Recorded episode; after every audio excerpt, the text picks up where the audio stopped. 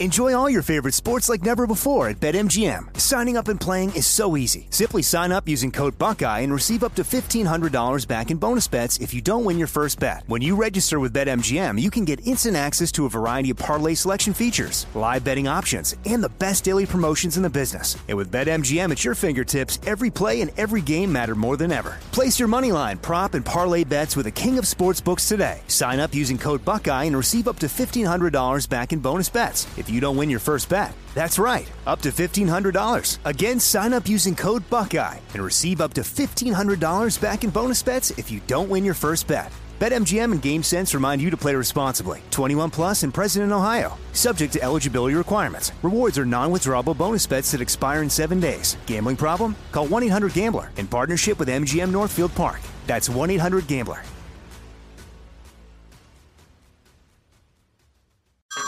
Hey everyone, it's Ted from Consumer Cellular, the guy in the orange sweater, and this is your wake up call. If you're paying too much for wireless service, you don't have to keep having that nightmare. Consumer Cellular has the same fast, reliable coverage as the leading carriers for less. And for a limited time, new customers receive their second month free when they sign up and use promo code MONTHFREE by May 31st. So why keep spending more than you have to? Seriously, wake up and call 1 888 freedom or visit consumercellular.com. Taxes, fees, and other third party charges will apply. See website for additional details. Are you being influenced? If you watched a blockbuster film in the last decade, then there's a chance it's been influenced by the Chinese Communist Party. Here's the reality the CCP may be running the largest influence campaign in history. In Hollywood Takeover, brought to you by the Epoch Times, investigative reporter Tiffany Meier reveals how the CCP exerts control over some major studios. Don't miss the most important documentary about Hollywood yet. For a limited time, watch the first 10 minutes for free at hollywoodtakeover.com slash jesse Pure Talk, my sponsor and my wireless company, is now providing international roaming to over 50 countries. As you plan your summer travel, make sure your wireless company covers you at home and abroad. Unlimited talk, text, and plenty of 5G data for just 20 bucks a month. That's less than half the price of Verizon, AT&T, or T-Mobile. Go to puretalk.com slash Jesse to make the switch today and save an additional 50% off your first month. That's puretalk.com slash Jesse. Your holster is way more important than you think it is. It's just way more important than you think it is. What look, and I get that. The holster's not the sexy part of carrying firearms, right? You want to talk about your weapon and your ammunition. You, you want to talk about your safety training. You want to talk about how you did at the range. Oh, look at my groups. I was doing these failure drills today. And all that stuff's really important. I mean, really, really important. I'm not discounting that. But I've known so many people who do all those things. They take all the necessary steps and then they carry with a holster they bought from a big box hunting store that was made a thousand at a time. Please don't put your life in one of those holsters you need to trust Northwest Retention Systems because it's all custom made gear. It's the only thing I carry around. NWRetention.com. That's NWRetention.com. Use the promo code Jesse, get you 10% off.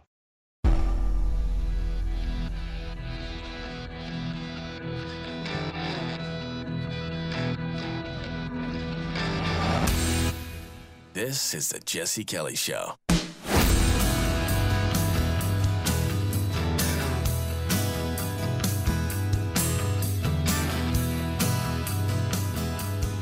Eight seven seven three seven seven four three seven three. It is time to continue and wrap up the Lewis and Clark segment. This is number three. Hopefully, we'll never, ever, ever go four, and three better be a real big rarity. But I don't make any promises. I don't make any promises on this show. I as you well know, have so many. Are we going to call them personality flaws? I mean, people love to call them quirks, but that's really just a nice way of saying these are gigantic, gaping holes in who you are. One of my massive ones is I get distracted, and when I when I tell you history stories, I get sidetracked and I get into the story And as I'm telling the story, something will pop up that'll interest me, and I'll just go off on a side tangent. And then I look, I'm like, oh, wow, that was a whole segment. Dang it. so, but today, Chris, I don't care if it takes two hours, I don't care if it takes 20 minutes. We are finishing this today. I'm committing that to all of you, including producer Chris. When we last left, Lewis and Clark, and if you missed the beginning of the setup and then the continuation after the setup, that was Thursday and Friday. So just go back, download those shows. In general, I find it's probably not good in the radio business to tell you to turn the channel or turn the show off. However, I am jumping in in the middle of this freaking story. And if you missed the first two, it's an incredible story. Start with Thursdays, then Fridays, then come back to today's show. Remember, the whole show's podcasted right after the show. It's not like Chris waits around for it. It's on iHeart, Google, Spotify, and iTunes. Just go get the podcast. So, again, I'm not giving you any setup today. There's simply not time. You can't trust I can't trust myself, so we're not doing any kind of a recap. When we left Lewis and Clark, they were having a bit of a tense exchange with the Teton Sioux, the king dogs of the plain, warlike, beating the crap out of everybody, mastered the horseback, so on and so forth. And just know there were even tensions as they left the Teton Sioux because, well, there are certain advantages to being lords of the plains. One of those advantages are you get to charge a toll. A toll to use this here river. You see, remember, this was French territory, then Spanish, it's, French, it's been changing hands. These are people who've seen white men before, seen obviously other Indian tribes before. And Contrary to popular belief, how we have to paint all the Indians in today's books and movies, Indians liked stuff too. Indians were all about power too and land because guess what? Indians are human beings. They're not saints and angels. They're just like any other skin color. And one of the reasons they're my favorite actually is the Sioux used that to their advantage. Big time. Conquerors and part of that is, oh, yeah, no, you can go upriver for a fee. The funny part about this Lewis and Clark expedition was yes, they were there for diplomacy, there to make friends, but also there to inform the Indian tribes there's a new rooster on the block, if you want to make that saying a little more family friendly. Almost used the keyword, I almost used the C word right there, Chris. Dang it, that would have been a bad way to start a Monday. That's how it was always said to me. But again, back to Lewis and Clark, they're not paying any toll. And they were informing the Sioux, oh, no, no, no, we want to be friends, but you seem to misunderstand the relationship here. There's a lot more of us than there are of you, and we're very, very powerful, and we're coming. Do me a favor, unhand my boat before you lose it. They parted and it was tense. It was very, very tense. And one part I skipped over the other day briefly was the Spanish. Remember, the Spanish are still at this at the point in time where they feel like this Louisiana territory purchase where Jefferson bought it from France, they feel like it violated a treaty and it might have, and they feel like this is not legitimate at all. They feel like this is their territory and they are sending out groups to go hunt down Lewis and Clark. You didn't know that part of the story, did you? They sent out a smaller band of dudes. Of course, these guys, they don't know what they're doing. They end up getting in a huge fight with a bunch of Indians. It doesn't go well. They have to go back home. Then they send out another big expedition. They miss Lewis and Clark too. Can't find them, have to go back home. Then the Spanish at one point sent a 600 man expedition, 2,000 horses out there to find Lewis and Clark, slap them in cuffs, for what they viewed as a blatant, you know, illegal exploration. Couldn't find them, had to go back home. And what's amazing is Lewis and Clark this whole time had no idea they were being hunted by Spain while they were doing this exploration. There are so many near misses. And oh, there's a great near miss today. One of my favorite Old West stories of all time. So you're just going to have to hang tough for a minute, and we will get there. Like I said, I'm finishing today if it takes the entire daggone three hour show. I did get your emails, I should mention. Thank you for your kind words. Appreciate that very much. And to the gentleman who is the former felon, leftist, now grinding away, getting grades in school, and seems to be, wrote a long email, seems to be really exploring what he believes. Brother, I don't care that you're on the left or on the right. I think it's freaking awesome that you're pulling your life together.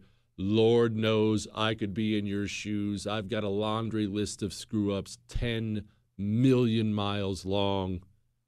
Forget about yesterday. Keep marching on, man. Proud of you. Now, we shove off. We are heading west, and they have a destination in mind. First, they're going to continue to hunt and fish.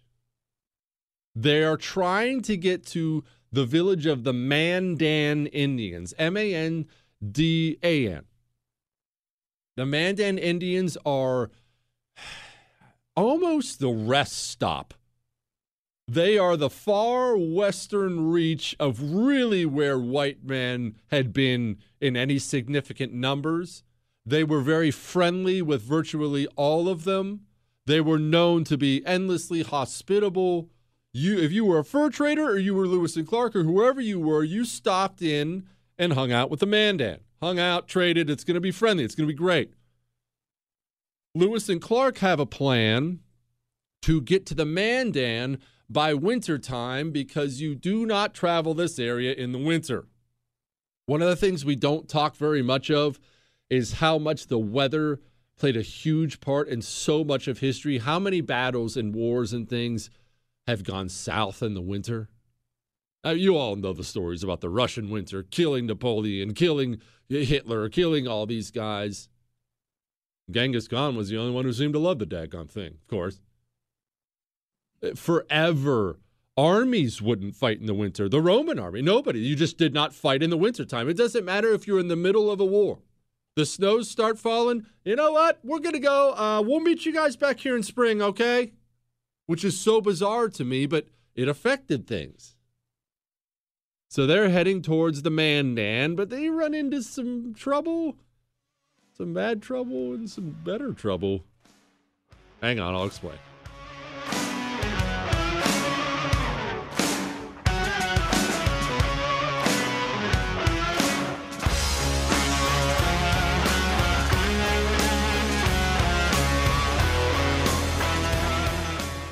I'm going to shoot you straight.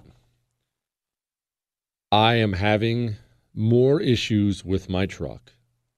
I know this is something you've heard from me before, and I know you know how much I despise them. Despise them. Because the money. Eh, I mean, it's not just the headache of taking it in, maybe getting a rental, it's the money, right? It's backbreaking when you have to fix your car. I know you've gone through it. You know what that check engine light means for you. It hurts. It's going to hurt financially. Not anymore, though. Now you have Car Shield. Car Shield offers you a wide range of protection plans that actually can save you thousands of dollars on covered repairs. We're talking you choose the mechanic, you choose the dealership. Go find out what I'm talking about because they bailed me out. Go to carshield.com that's carshield.com. Use the code Jesse. Jesse Kelly. Back soon.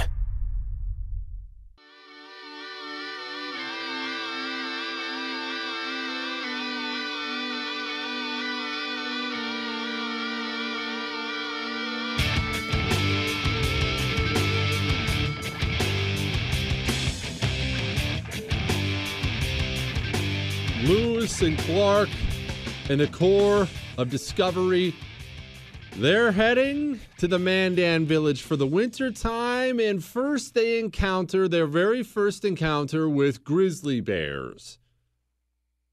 Obviously, it was not unheard of for people to encounter bears in the Americas. There are black bears all over the East, especially back at this time they were. They knew bears to be dangerous. However, there's a black bear and there's a grizzly bear.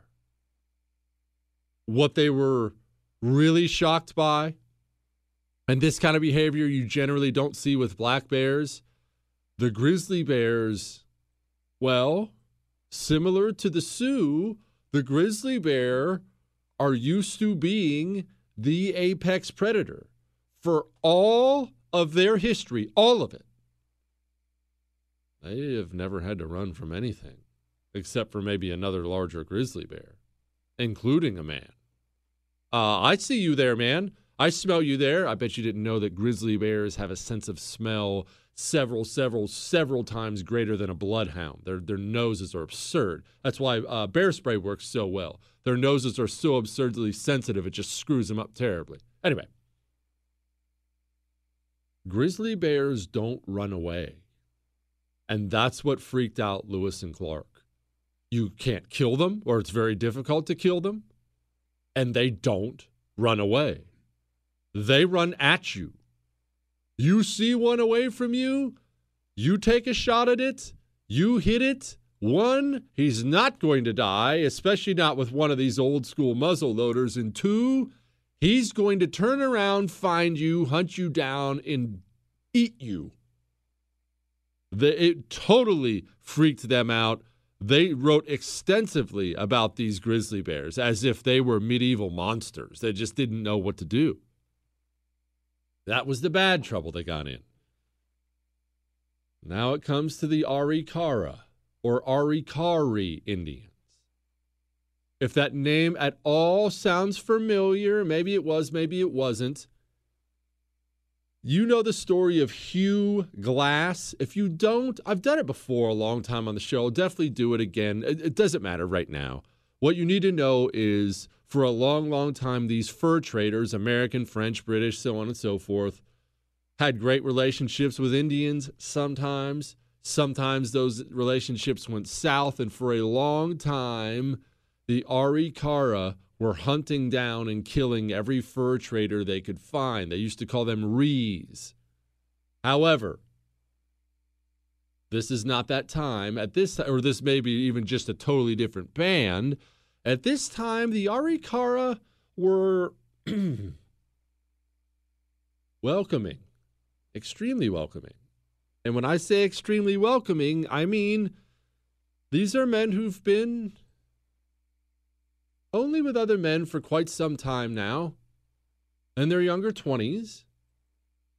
Testosterone filled men out exploring the wilderness. They find the Arikara. It's very, very friendly and so friendly that they are, well, they make a great discovery for them. It turns out the Arikara, their women believed that they would take some of your power if they would welcome you in their teepee. I don't even know if they had teepees. You're just going to have to read between the lines in what I was in what I'm trying to say here. They viewed these men as very powerful, which they were and it was their belief they could acquire some of that power. They gave back a little, and they did. Now, obviously, while I'm sure this was fun for men in the uh, Corps of Discovery, um, it also comes with problems, as it always does. You see, it's not just nowadays where that whole situation gets messy. You see, the Arikara women um, it wasn't their first time. And it wasn't their first contact with anybody from the outside world. And, well, I don't believe anybody with the expedition stopped at a 7 Eleven and purchased the proper protection beforehand. And wouldn't you know it, VD breaks out with the Corps of Discovery, and it ended up being a problem for the rest of the trip. I bet that was quite a shock, Chris. So, yeah, there was that. And we're going to move right along there because this is a family show. They get to the Mandan villages, they settle down, winter with the Mandan, and they're trying to keep the peace and extend the peace with all the Indian tribes. We touched on that last show, so I'm not going to go into it extensively here. Just know that they always wanted the tribes to get along with each other. Lots of the tribes, most of the tribes got along with the Americans, or on the very least, just let them by. But they were always fighting with each other. There were always these rivalries. And then there were alliances that turn into rivalries and rivalries that turn into alliances. It just it's it's no different than humankind today. Again, it's so funny how people have to act as if that way of life was so much more noble or so much worse, brutal savages. It's not any worse or better. It's just people. People find a tribe of some kind. They share common values in that tribe. They pursue prosperity for that tribe. And in the pursuance of that prosperity, they're going to run into other tribes pursuing prosperity. And there's going to be trouble. And Lewis and Clark were some of the very beginnings of America not understanding the different bands, different chiefs, not understanding how long so many of these rivalries had gone on. You don't get to show up with some medals and trinkets and a couple knives and smoke a peace pipe and bring this chief from this tribe over with this chief from this tribe and let's just get along. We're going to get along now, right? I told you guys to get along. Doesn't work like that. They were finding that out quickly. Now, remember that big keel boat that Jefferson and Meriwether Lewis had designed for this trip? This entire time, they had been one, emptying it of all the supplies in it food, whiskey, trading goods, bullets, all those things, you know, as they used them. And two, they had been loading it up with, uh, gosh, I would have loved to have seen this. These people came prepared. They've been loading it up with everything maps, diaries, documentation, descriptions of everything. Remember, this is a Corps of Discovery. They're out here to explore. They're sending back, trying to send back live animals. Not very many of them made it. I think just a magpie and maybe a gopher or something. There, the animals that aren't live, like badgers and such, they're putting their furs, they're putting their skeletons in these things. They are sending back troves of things. So we have records. Now, there's a couple reasons they're sending it back from this Mandan village. One, they're done with the keel boat. It's a great boat to send back east. Two, remember, there hasn't been mail. Thomas Jefferson doesn't have any idea what's going on with these guys for right now. Maybe a word from this trapper or that trapper, but you need to give them uh, the boss a heads up that you're alive. And if you're Meriwether Lewis and Clark, you really need to give the boss a heads up that just wanted to let you know how successful we're being just out here being successful. Always important to check in with the boss now and then and make sure he knows how invaluable you are. So it doesn't hurt to send back a keel boat loaded with stuff that Jefferson is going to get off on. Jefferson loved this stuff, loved it. Winter ends, they send the keel boat back east, and they head west. Now we are really in uncharted territory. It's a little tough.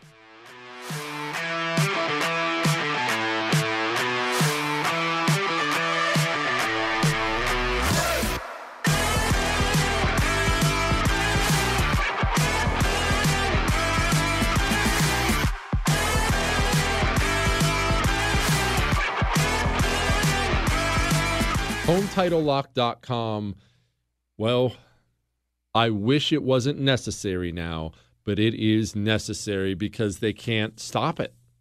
They haven't found out how to stop it. It's going up, not down. That's what's so amazing about home title theft.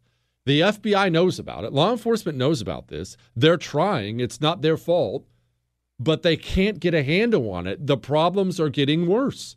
It's just too easy for these cyber thieves to get their hands on your home title, forge your signature on it, take a loan out against it, and you have to pay it back. That's real. It's happening right now. Unless you have HomeTitleLock.com, you are toast. So go get them. HomeTitleLock.com. Don't forget to use the code Jesse because that gets you 30 days for free. HomeTitleLock.com. That's HomeTitleLock.com. Promo code Jesse.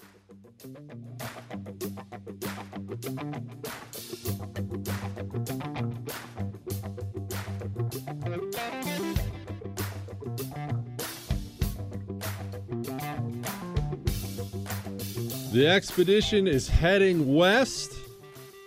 They know the Rocky Mountains are coming. They have been misled, however, with how difficult it's going to be to cross the Rocky Mountains. I'll be honest with you, I did some digging into this, and I'm not seeing a lot out there that says they were lied to. But I find this totally bizarre. How could people be under the impression, Indians or not, that it would be easy to cross the Rocky Mountains? And I need to explain this to you in case you've never been there. I lived there for much of my life. We moved to Bozeman, Montana when I was 10. So for about a decade, I lived there and have spent so much time up there Montana, Idaho, Wyoming, Utah, Colorado, just uh, shoot all all through the Rockies. People who've never spent any time in the mountains or around the Rocky Mountains can get a mistaken impression because you just see it on a map maybe or you picture a mountain in your mind and you see what do you see? Like a line of of mountains. And let's just we'll find a gap and we'll cross through that gap and then we're through the mountains you know it's normal land and then you cross the gap and then then you're back into normal land. No no. You do not realize how wide and vast they are it's a mountain and a gap and then a mountain and a gap and a mountain and a gap and a mountain and a gap and a mountain and a gap do an image search i haven't even done this yet i bet it's good do an image search right now for the Rocky Mountains and don't look at the length. They run, you know, clear from Canada down to Arizona. Look at the width. Now, traverse that on horseback. It's difficult to put it mildly. And we're in a modern era, okay, a modern era. And I used to do elk camp in the mountains. And we would ride up in the summertime and bury essential food and supplies in barrels in the ground and then ride back down off the mountain just because we knew we were going to have to ride back in. And it's so daunting. You have to make sure you have extras. And this was modern era gps and stuff like that now do it before there's anyone else around you ever I, I, i'll be honest with you this part of the trip if you've never been to the Rockies, will be hard for you to appreciate. And if you've been to the Rockies, you will get it. You will get it 100%. That they traversed the Rocky Mountains is amazing. And they were told it would be easier than it was. And they start getting closer and closer, and they're finding out that is not the case. And they're finding out you potentially have some real nasty Indian tribes out here somewhere they come across this gold mine of a girl. There's a dude, her husband's a French dude, and kind of a scumbag. We're not going to go into him. He had, I think, four or five Indian wives, all of them 16 or under. Uh, he was not well thought of by the crew, by Lewis and Clark, by any of them, just not well thought of at all. But he did have a 16 year old Indian girl named Sacagawea or Sacagawea, depending on who you're hearing say it. You've probably heard the name Sacagawea. She's revered to this day. Remember, I told you I grew up in Bozeman, Montana? We have Sacagawea Peak right there. And that's one of a thousand things that are named after Sacagawea. She's famous. And she really, quite possibly, saved these guys' lives. We'll get to that in a minute.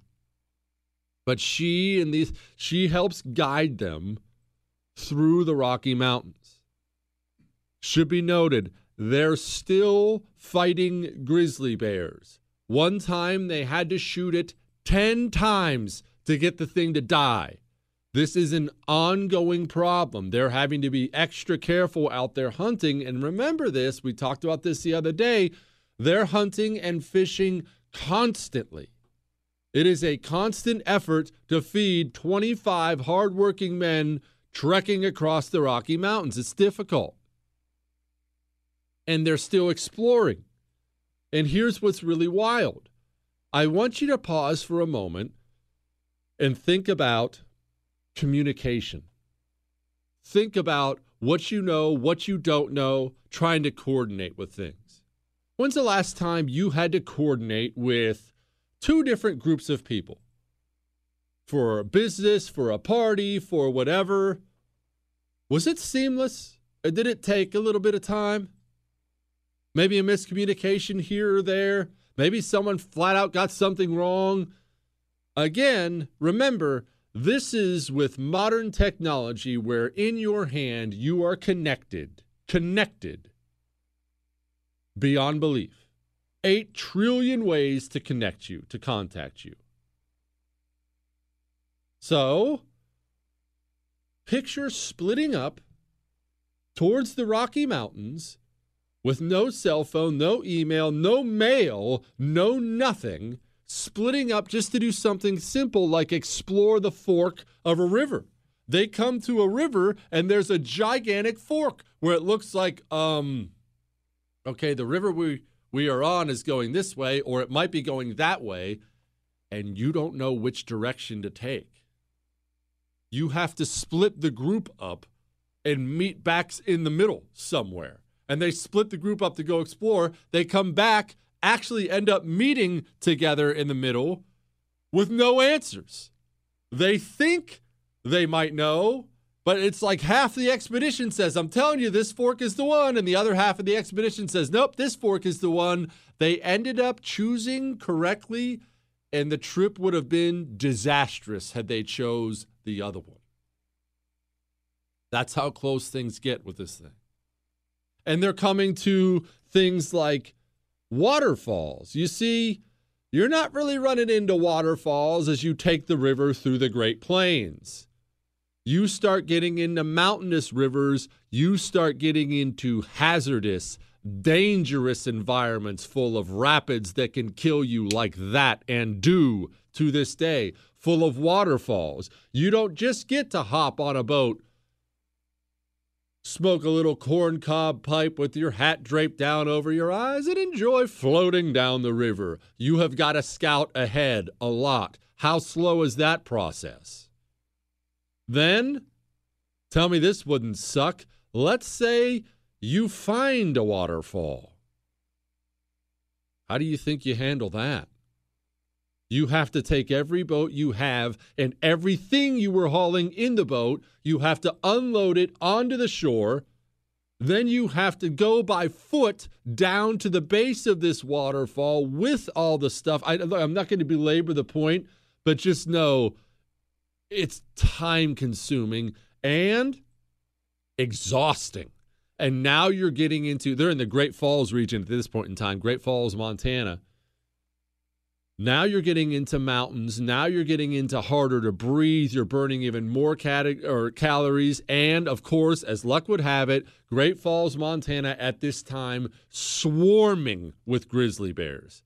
They are having all kinds of problems at night. Grizzly bears. During the day, grizzly bears. And this young girl, Sacagawea, worth her weight in gold, really, really earns it again. You see, they run into some Shoshone. It turns out her brother's the freaking chief. so that really works out. That really works out well because at this point in time, the guys of Lewis and Clark are starting to get very, very hungry. They're not getting enough food and they really need horses. There's simply not a way you're going to be able to traverse these mountains without them. You're just not. They get a friendly Indian tribe, link up, hugs and kisses all around, and we're rolling for a while.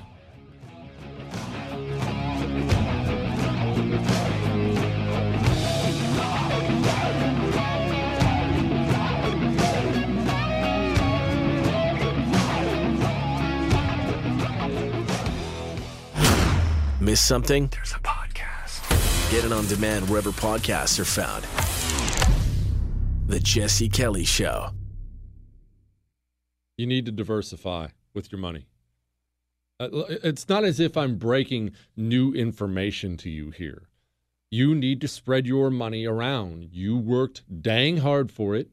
You've done the smart thing, you've done the right thing, and you've invested it, saved, spent less than you made because you're going to retire one day. You don't want to work until you're 95 years old. Oh, that's smart. Please tell me you don't all have it in the same place. Please tell me you don't. Get a gold IRA. I'm not telling you to do something drastic. I would never tell you to do something like that. I'm telling you to get a gold IRA from Gold Alliance. A plus rating with the Better Business Bureau. Spread your money around so if the worst happens, and you know it will, you're not completely toast. Goldalliance.com slash Jesse. That's goldalliance.com slash Jesse. Go there today.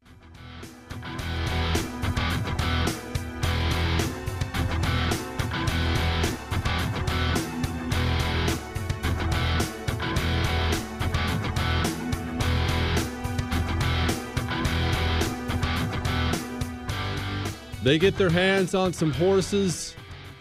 They make their way through the mountains and they're hungry again. Again, they continue to run out of food. They continue to search for this water route that'll get them clear to the Pacific. They run into the Nez Perce Indians, and it is important we dwell on the Nez Perce for a moment because the Lewis and Clark Corps of Discovery is most likely the Lewis and Clark story of a bunch of dudes who disappeared in the mountains without the, the Nez Perce Indians. The Nez Perce take these guys in. I have a, a bit of a connection because the Nez, this is uh, in general the Montana area. I went to Chief Joseph Middle School. I don't know if it's still named that in Bozeman, Montana. Chief Joseph was a Nez Perce chief. These people, yeah, good for them. It's really, really freaking awesome what they did, taking them in. We need to we need to make sure we point out Lewis and Clark and the men are constantly f- battling sicknesses at this time. They do continue to run into other Indian tribes where the women are welcoming. We'll get into that more but that is affecting the health of the men as well. I wasn't kidding about the VD thing. It was a problem. It was a big problem. Obviously, not one you read about in the kids' textbooks, but I give you the real deal here. It's a big problem. And they were suffering from malaria extensively. We'll get into that. I mean, that ended up having a big effect on, on Lewis and others, constantly battling sickness. They do finally get to the ocean. Now, the plan was simply this you get to the ocean because it's about wintertime again.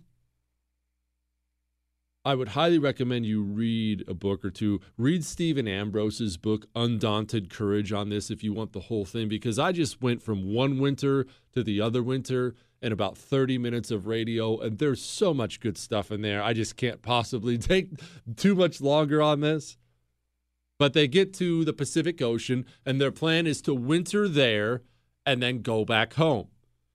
They end up wintering right next to another Indian tribe, takes them in. Very nice, very respectful. Again, women extremely welcoming. They decide they're going to live separately from the Indians. Very smart. They build a little fort there. They have a separate salt camp where they're pulling salt out of the ocean. I don't know exactly how they did it. I believe it was like a big boiling thing. And when winter finally ended, they had to go back east. They are no longer well supplied. Remember, they are just flat out running out of everything. This expedition was not supposed to take this long. They don't have things. And now, because you don't have things, you don't have things to trade. Because we didn't we're not really dealing with currency with the Indian tribes. You're just trading goods for goods. You know, that's what human beings do whenever you don't have currency. Well, I mean, they can be nice and they are nice, but remember the Indian tribes are people too. So you go knocking on the door, uh, I need some of your canoes. And the Indians are all, okay, well, what can you give me for them? Oh, nothing. Well, no, go pound sand, go build your own canoes. This is this is capitalism always rules, baby. Always. So we actually get into a point here, an ugly little point. I don't like this part of it, especially because the stealing. Remember we talked the other day about the stealing and how much of a part of so many of the tribes it was. It was not looked down on. And again, if it sounds like I'm defending them, it's because I am. That was part of their culture.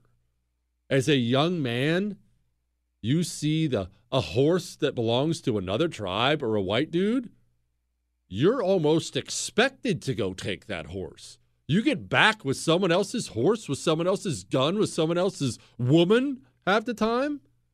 Uh, you're not getting scolded by the elders in your community. You're getting a pat on the back. Got a boy. Proud of you. It's their culture. Lots of them. And Lewis and Clark had a major problem with the constant thievery.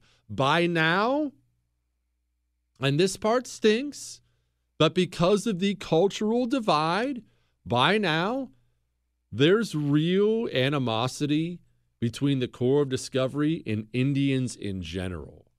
Yes, they have some tribes they love and they get along with, but they're so sick of constantly having to look out for the thievery, it's bothering them now badly. Which is really funny because these Indians they're with out there, they're not parting with any canoes. And they have to have canoes or they're not going to get back east ever again. And Lewis and Clark steal one. Sucks, right? Sucks big time. Hang on.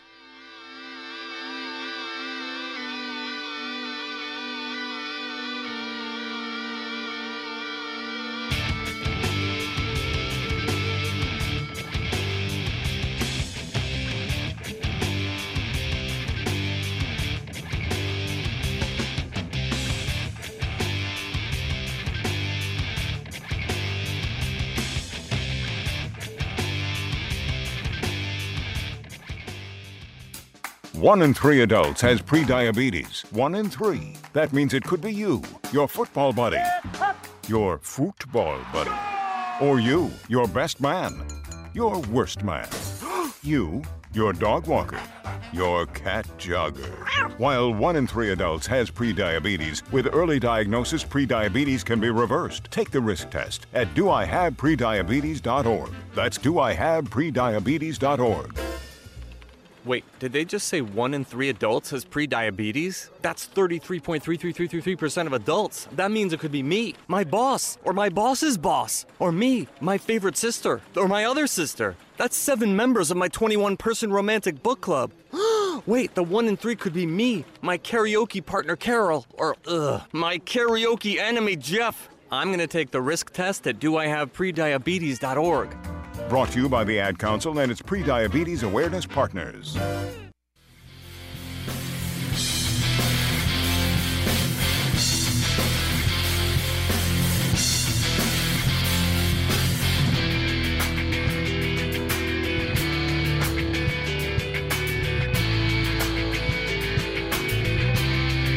Lewis and Clark head back east.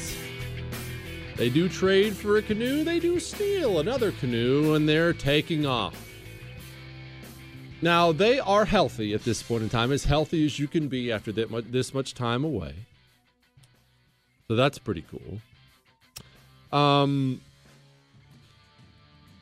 they're not racing back east. You need to understand that. This is not a this is not a, a desperate trip of survival now. They're healthy enough that they're still exploring a lot. But that's part of the problem. They're trying to get cover as much ground as possible, bring back as much information as possible, and everywhere they go, the Indian tribes who are friendly to them are warning them, just like they were getting warned about the Teton Sioux. Uh, you're coming up on the Blackfeet. Uh, you know you're coming to the Blackfeet, right? Have you heard of the Blackfeet? You do know which direction you're going, right? That's where the Blackfeet are. Blackfeet Indians, one of my favorite tribes out there, extremely powerful, very, very violent. And Lewis and Clark are not only heading towards them, they're splitting up the group a lot and heading towards them. And we are about to have a problem.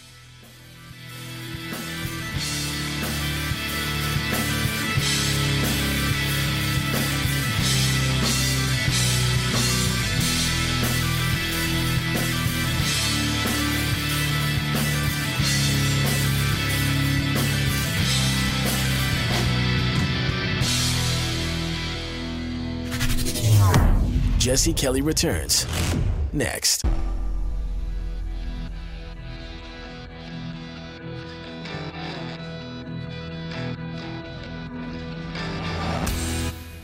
This is the Jesse Kelly Show.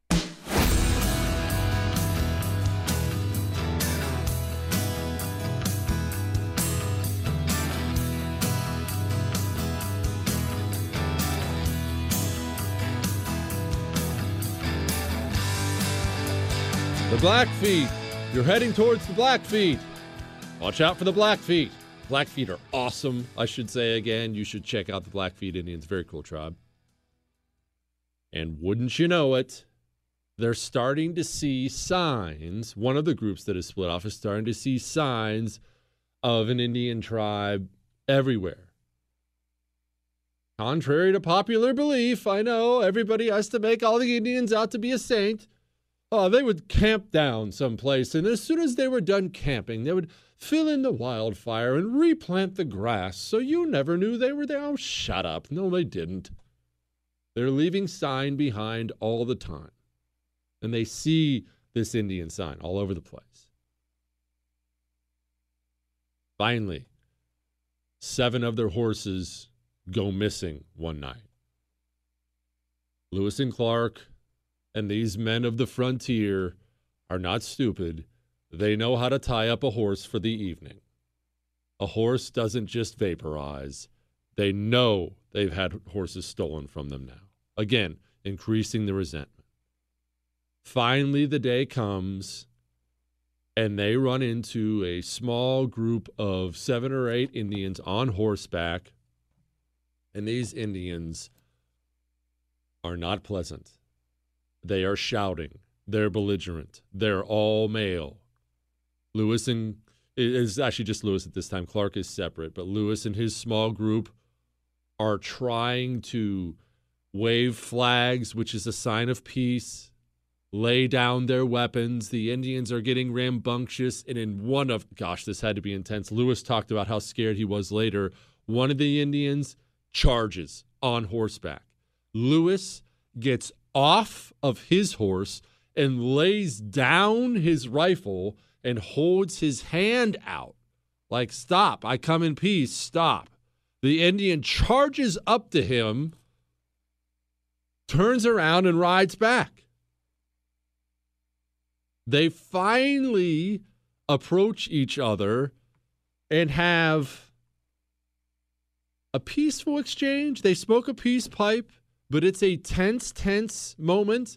And it turns out, yep, these are Blackfeet. Okay, well, all right. Well, look, we're, we're gonna let's just hang out together for a little while. No problem, right? It'll be no problem, right? Yeah, there's gonna be a problem. Just like the Teton Sioux, these are Blackfeet. These are the big guys on the block and they're used to doing what they want when they want, and they're a warlike tribe. One night, they wake up and there are three guns stolen, and they see the Indians running off with the guns. one of the men of the expedition, and this is sweet. I mean, they all go charging after them. One of them catches up to him, has a knife, catches this Black Hawk or Blackfeet warrior, has a knife, knifes him in the chest, kills him, plunges a knife into his chest on the ground, kills him. Lewis gets his horse stolen and his rifle stolen, rides up to this guy. This guy turns around, takes a shot at Lewis, barely misses. Lewis says he hears the, the bullet fling by him. Lewis shoots with his pistol that he has left, does not miss. Another one, dead. Now you've got a big, big problem. You fought off those because the other ones ran off. Now, though, you are in the heart of Blackfeet territory with Blackfeet warriors who just escaped. They already hate your guts. Now you killed two of their warriors and wounded their pride, and you don't even have the whole expedition with you. You're in trouble. Lewis, I don't know whether you can say to his credit or not, decides he's going to peacock a little bit. You see, they had exchanged these little medals with the Blackfeet Indians you know, a little friendship medals. Hey, here's a little medal of mine. They were they would give these medals out often to the Indians. A little coin, a little medal. Lewis goes to the Blackfeet Indian he killed and ties the medal around his neck as a gigantic middle finger to the Blackfeet tribe. He even said it. He wrote it down. I forget exactly what his words were. It's, you know, I want I wanted them them to know. I wanted them to know. I tried. They get in these. They they learned to make what they called bull boats. They were boats they had uh, made of obviously uh, out of wood and buffalo hide, and they get in the Dagon River and they're sleeping at this point in time one hour a night for a couple days. There's no campfires. There's no hanging out. Get in the boat and put miles between you. Now the good news is they're heading downriver, so you're you're traveling uh, six, seven, you're probably traveling 60 miles a day. So they do make it out of there alive. They end up meeting back up. They get the whole group together and life is good. They find a cache of food. Remember, they on the way out west, they had buried food and supplies other places. We're talking about powder, shot, flour, salt pork. So these are like a godsend, and now they're pretty much out of the water, out of danger. They get clear back east. They get to St. Louis. They are they have crowds of people waiting for them as word gets back. People thought they were dead. A lot of people thought they were dead. They had heard from them. And again, there's no mail. And these guys are international heroes. And it's difficult to describe how amazing that is because very few stories are international at this time. They knew about Lewis and Clark, everybody did, let alone national heroes. The country is incredibly grateful. The men of the expedition are all given double pay, all given gigantic land grants, taken care of very well according to their rank. It's so funny how so many of them just continued to live lives of adventure and danger. More than one of these guys will go back into the territories with trappers or whatnot. More than one of these guys will die at the hands of Indians in later years, just out there Indian fighting, trapping, trading, which is really cool. And you know what? I wasn't there, and it's easy for me to say when it's not my scalp under the knife. I bet you that's how some of them would have wanted to go. A man like that, that's the life you live. I think it's pretty cool. Clark goes on to have a very happy, successful life. One of the guys of the expedition, get this, turns around and fights in the War of 1812. Multiple turn around and fought in the War of 1812. This guy fights in the War of 1812, loses an eye, continues to live for like ever, and the Civil War breaks out and tries to join the army at the age of 91. the army's all, dude, what? Are you serious? They probably should have let the guy in, live to the age of 98 with one eye. That's the good news. The bad news is Lewis Lewis did not do well. Remember, suffered from alcoholism, suffered from depression. His family did. One of these guys probably not suited well for a wealthy existence without adventure. A guy like that, one of these super genius types, alcoholic depression, they need to stay busy. You have to stay busy. He, he don't get me wrong, he keeps himself busy starting businesses and whatnot, but he starts racking up debt like you can't believe. Now you've got enough cash. This is part of the problem when you have substance abuse problems and you make it career wise. Now you have the money to feed that beast. So he's diving deeper into alcohol, which of course makes the depression worse, and drugs, opioids, and whatnot. Remember, I said he had malaria? He's treating that. He's treating a gunshot wound he got hunting from one of his own men on the expedition. Hang on.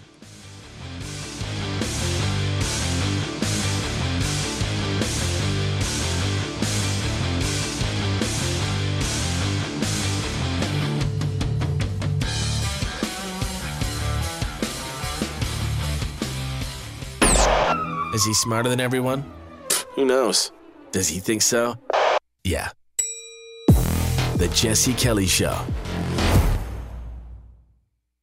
You know how long gold and precious metals have been worth something? Let's start with, well, for all of recorded history. That's how long it's been worth something. That's why it's so important to have some gold as part of your portfolio. You just have to. And it's not, look, I'm not asking you to buy pirate treasure here and have a treasure chest in your home, although that'd be really cool. It's official. I want you to get a gold IRA. There are gold IRAs now. A lot of people don't even know about them. Gold Alliance can walk you through every single part of getting a gold IRA. They make it completely easy. Make your wealth protected as it grows, protected by buying gold. Goldalliance.com slash Jesse. That's goldalliance.com slash Jesse. Go get a gold IRA. Don't wait till tomorrow. Get one today.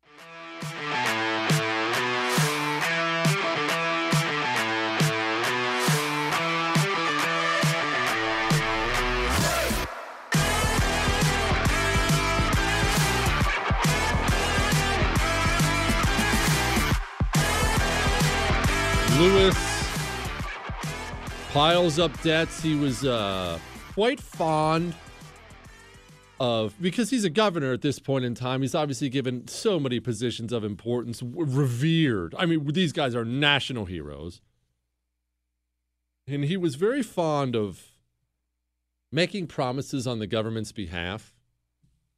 Didn't have. It appears he didn't have a great concept of money. And I've known people like this. Maybe it was because he grew up an aristocrat.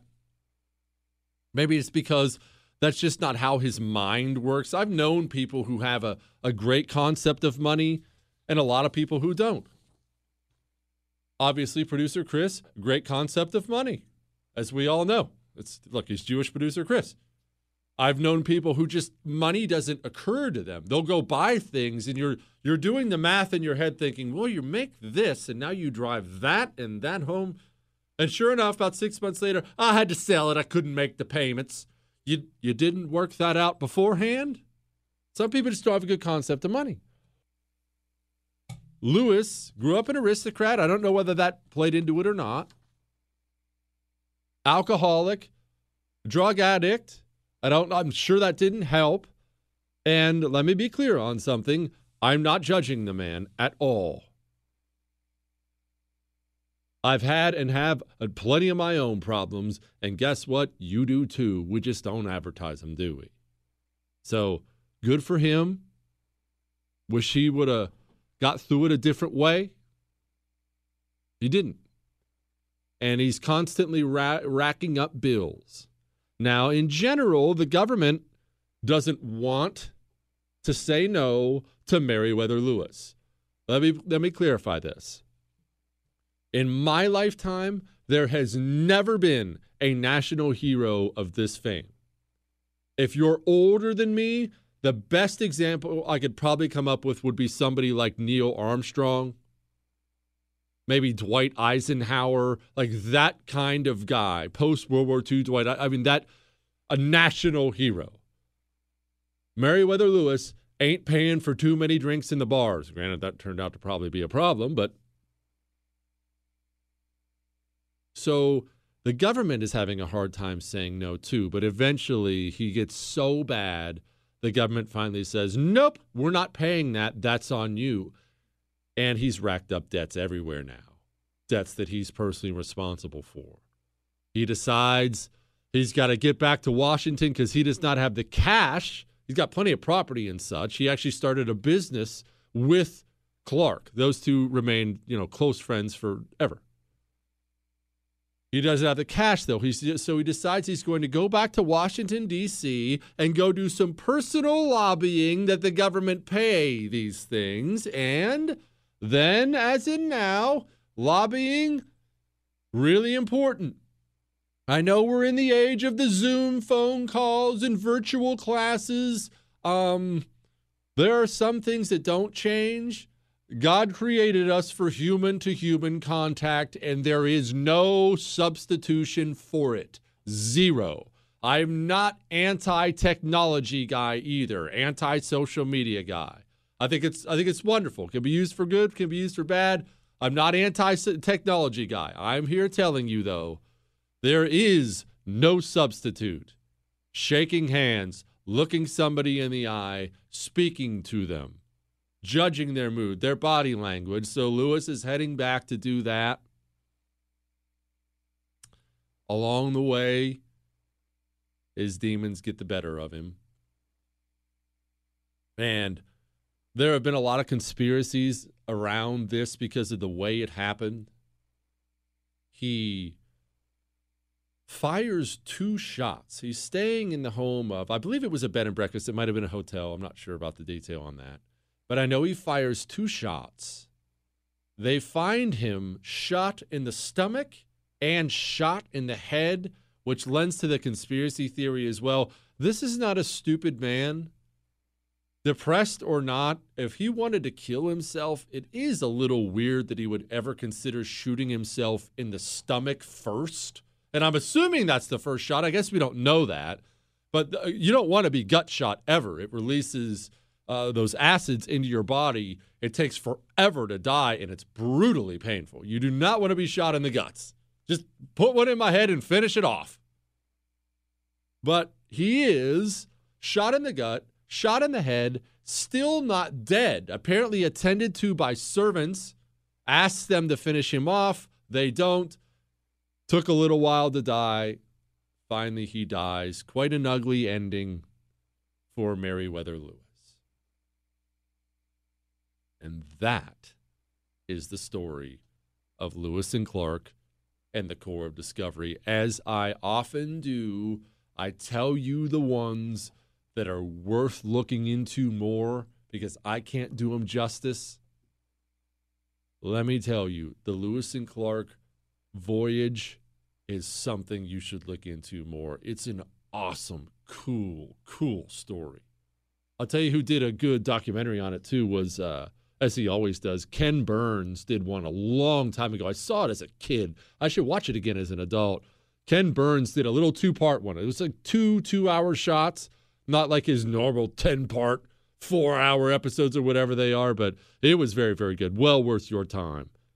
And I like the I like the visual documentary part as much as I like the Stephen Ambrose book because you get to see the plains, you get to see the Rockies. It brings home the journey more because of the visual aspect to it. Isn't he the one that said Sacagawea, Chris? I don't know. I, I, look, we called it in Bozeman, like I said, Sacagawea Peak. There's Sacagawea, everything. We always called it Sacagawea.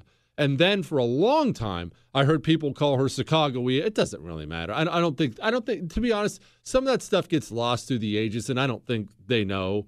I bet you there are a thousand different words and names we pronounce a certain way today that if we said it back then to that person's face, they'd laugh in your face. Like, what are you talking about? but part of the reason I love this story so much is it's an American story. All American. And it was such a source of pride for America in general because by now, at this point in time, you know, 1800 ish, I think it ended in 1806, everyone else had their explorers. Everyone else had their Magellan, Christopher Columbus, Hernan Cortez. Everyone else did. Everyone had Ponce de Leon. America was still so young. We'd only been around 25 years, 30 years at this point in time. We were still so young. What did we have? We had a revolution, but we were still finding our footing and looking for a huge, huge source of national national pride. You you want as a nation, you want some notches on the belt. And that was ours. And it was awesome and it was part of what built this amazing country. And I love the Indian parts of the story, and I love the explorer parts of the story. I love the thought of being out there with nobody and nothing else but each other. I think it's such a credit, such an absolute credit to this country. And the reason I wanted to do this one so bad, I've been wanting to do it for a while, is I think with all the bad news, and there's plenty of it, and you know, I'm going to get to some of it today. I think it's easy to forget what a cool, cool story the American story is. And we're not even that old as a country still. But there are some really, really awesome parts to America. That's worth remembering.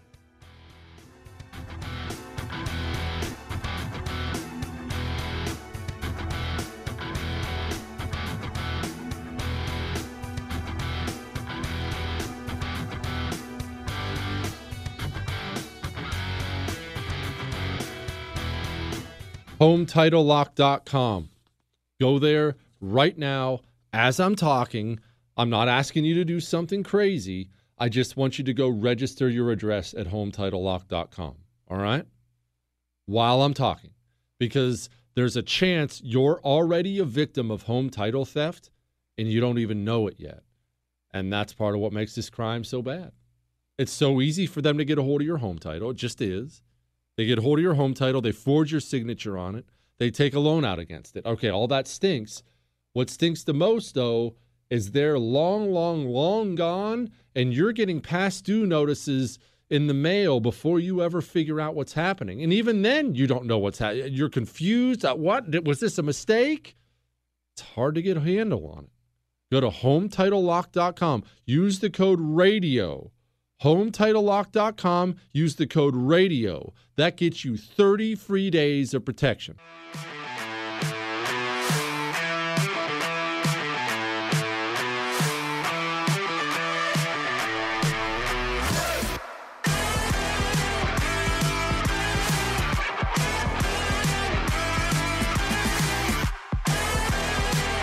Joining me now, as he always does on a Monday, the great Michael Malice. And I have been waiting all morning to hear how absolutely devastated Michael Malice must be in finding out that Donald Trump didn't pay very much in taxes. Michael, do you think he'll be able to withstand this devastating news?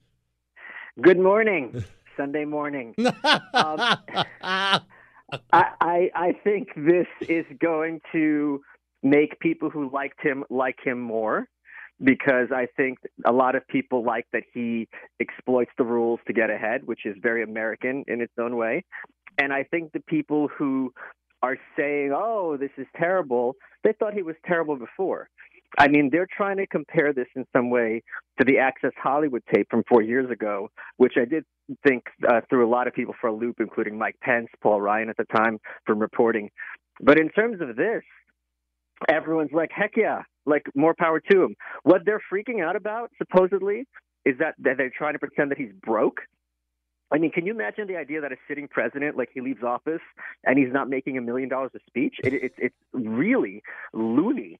Uh, the fantasy land they work in, where a minimum minimum wage worker should be able to afford a two bedroom apartment, but a sitting president is actually going to be on welfare somehow. Yeah, I, I, these these freaking people. What do you? We have obviously another poll out here. Every single poll. I mean, I don't track them every day because they're so mind numbing, and you can't ever. No one ever reads the subtabs. You can't trust the daggone thing. But once again we are heading into an election where Trump is down and down significantly in almost every national poll. Why? Well, I think it's because Biden's been in his sarcophagus for months. And I think the reporting on Trump has been, you know, as before, relentlessly negative. And I don't think he's had the opportunity. What we, what we all remember in 25, 2015, 2016 is that every week he was on the attack. He was going after the Republicans to the delight of the Republican base, and then he was going after Hillary Clinton. He's not really going after Biden, and there isn't as much to go after with Biden as there was with Hillary. He's by all accounts a more decent human being, has a better record. You know, just all the, other than speaking English, he's running the table on her. Um, but we forget there's three debates and then a vice presidential debate. And if you've seen some of these clips, like they're on my Instagram, where he doesn't even speak English anymore, this is a 90 minutes, Jesse. You and I talk for a living. That's no joke. That is a lot of time to be on your feet and trying to have to answer questions. And he's the master at that. And I'm I'm concerned uh, for what's going to happen with Biden. Is his, is his other guy other eye going to shoot shoot up with blood like last time? Remember this? It's it's. I do remember this. And you're right. People who've never spoken in public or even you know it's not like i'm going to act like the radio's really the hard work out there but it can get exhausting but the public speaking really when you're on your feet high pressure it drains you school teachers will tell you this that it's just it, it is more exhausting than people know. So what is the solution if Trump goes out there and does poorly or Biden does okay in the first 10, 20 minutes of this debate, I think that is a very, very big deal because the American people want to see functional Biden. Am I crazy? I, I agree with you completely, but there's two things people need to realize. Even if Biden was in the, the height of mental health, this guy was a senator for decades. He was vice president for eight years. He's very thin skinned. We know Trump is thin skinned, but there have been many instances on the campaign trail when Biden has been challenged and he went into full get off my lawn, angry old man Biden. Uh, one person said we should have open borders. Biden literally turned his back on him and said, vote for Trump. Uh, the other guy asked about Hunter, and Biden just started yelling, "Why, why, why, why, why?" Remember this clip? yeah, I do. So it's very different when you have the sitting president uh, talking about your son's crack pipe to your face, mm. about your your grandchild that you've disowned. Uh, how do you react to that? This is national television, and you're a senator. People don't talk to me like this. So we forget that aspect of Angry Joe, which I think Trump is going to be the master of provoking. He is. He he steps on all the toes you're not allowed to step on, yeah. and that's why it drives them bonkers. I have this theory, and I have no idea whether or not this is accurate, but that part of the reason Trump is always taking over the news cycle, even when something the Democrat does something horrible. Hillary would do or say something horrible, and sure. Trump would immediately come out and almost come over the top last time and do the do and take back the news cycle. I think he does it on purpose because positive or negative, if the election's about him, he wins. And this election's all about him. Is that a dumb well, theory? I don't think it's all about him because I think there's a lot of people voting for Trump because they see these riots and they're like, if Biden's on top, he's not either not going to be able or willing to stop them. So I think that happened in 2018 with Ferguson. The Republicans got their biggest House majority since the 1920s. So I think there's a lot of people who are quietly anti-Biden in or just anti-left in that regard. I think the broader reason isn't strategy. I think it's fair to say Trump's clearly an egomaniac.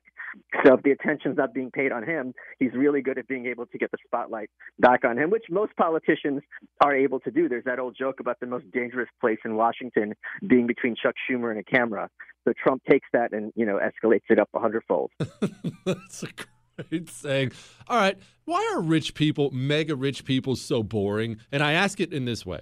It, it, it, there's nothing more boring than a new $15 million mansion in Malibu somewhere. Why does why do mega rich people not build, you know, castles with moats and working cannons and st- something awesome? Wouldn't you do something awesome if you had that much money?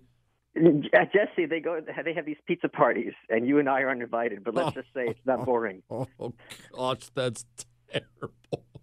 All right. Where's the lie? I had no. the lie? There's not. There's not a lie. There's not a lie. And this child predator stuff has been going on from rich, powerful, powerful people throughout history, and it's just one of those things. It's unspoken because they have all the friends in all the right places, and they cover all this stuff up, and it's disgusting. Grover, Cle- Grover Cleveland adopt uh, married the girl he adopted as an infant when she turned 18.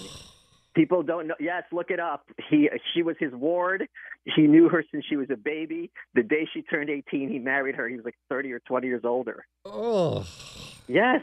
Oh gosh, I feel ill. All right, speaking of kids and babies and such, do you actually think the left is insane enough? I think I already know the answer to this question to, to go after Amy Coney Barrett for adopting black kids from Haiti. You've started to see that sprinkle around social media this weekend. It's one thing if that's on social media. Do you think a United States senator is dumb enough to bring that up as a negative during her hearing?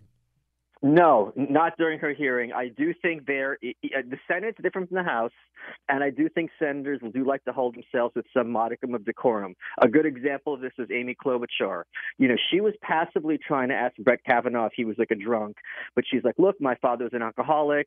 I'm asking you a question." She was trying to be very reserved about it. Right?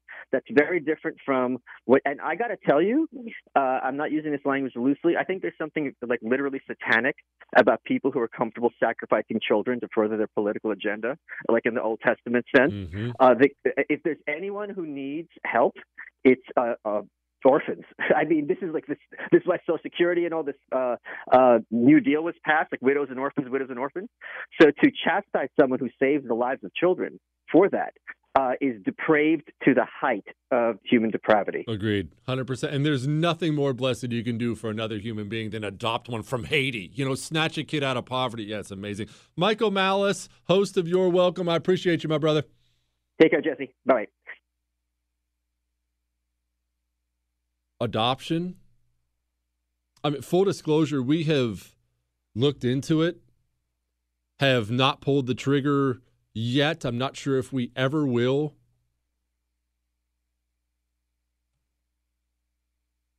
What's more blessed than adoption? Especially when you're adopting kids from a country of poverty. Talk about changing somebody's entire existence. A Haitian orphan, one of the most poverty stricken nations in the world. If you're not an orphan, and a Haitian orphan, bringing them into your home, it's more than I'll ever do for someone else.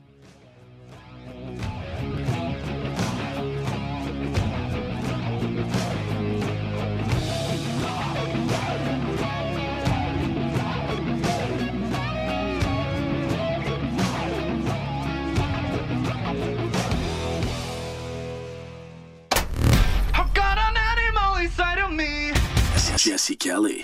You're listening to The Jesse Kelly Show.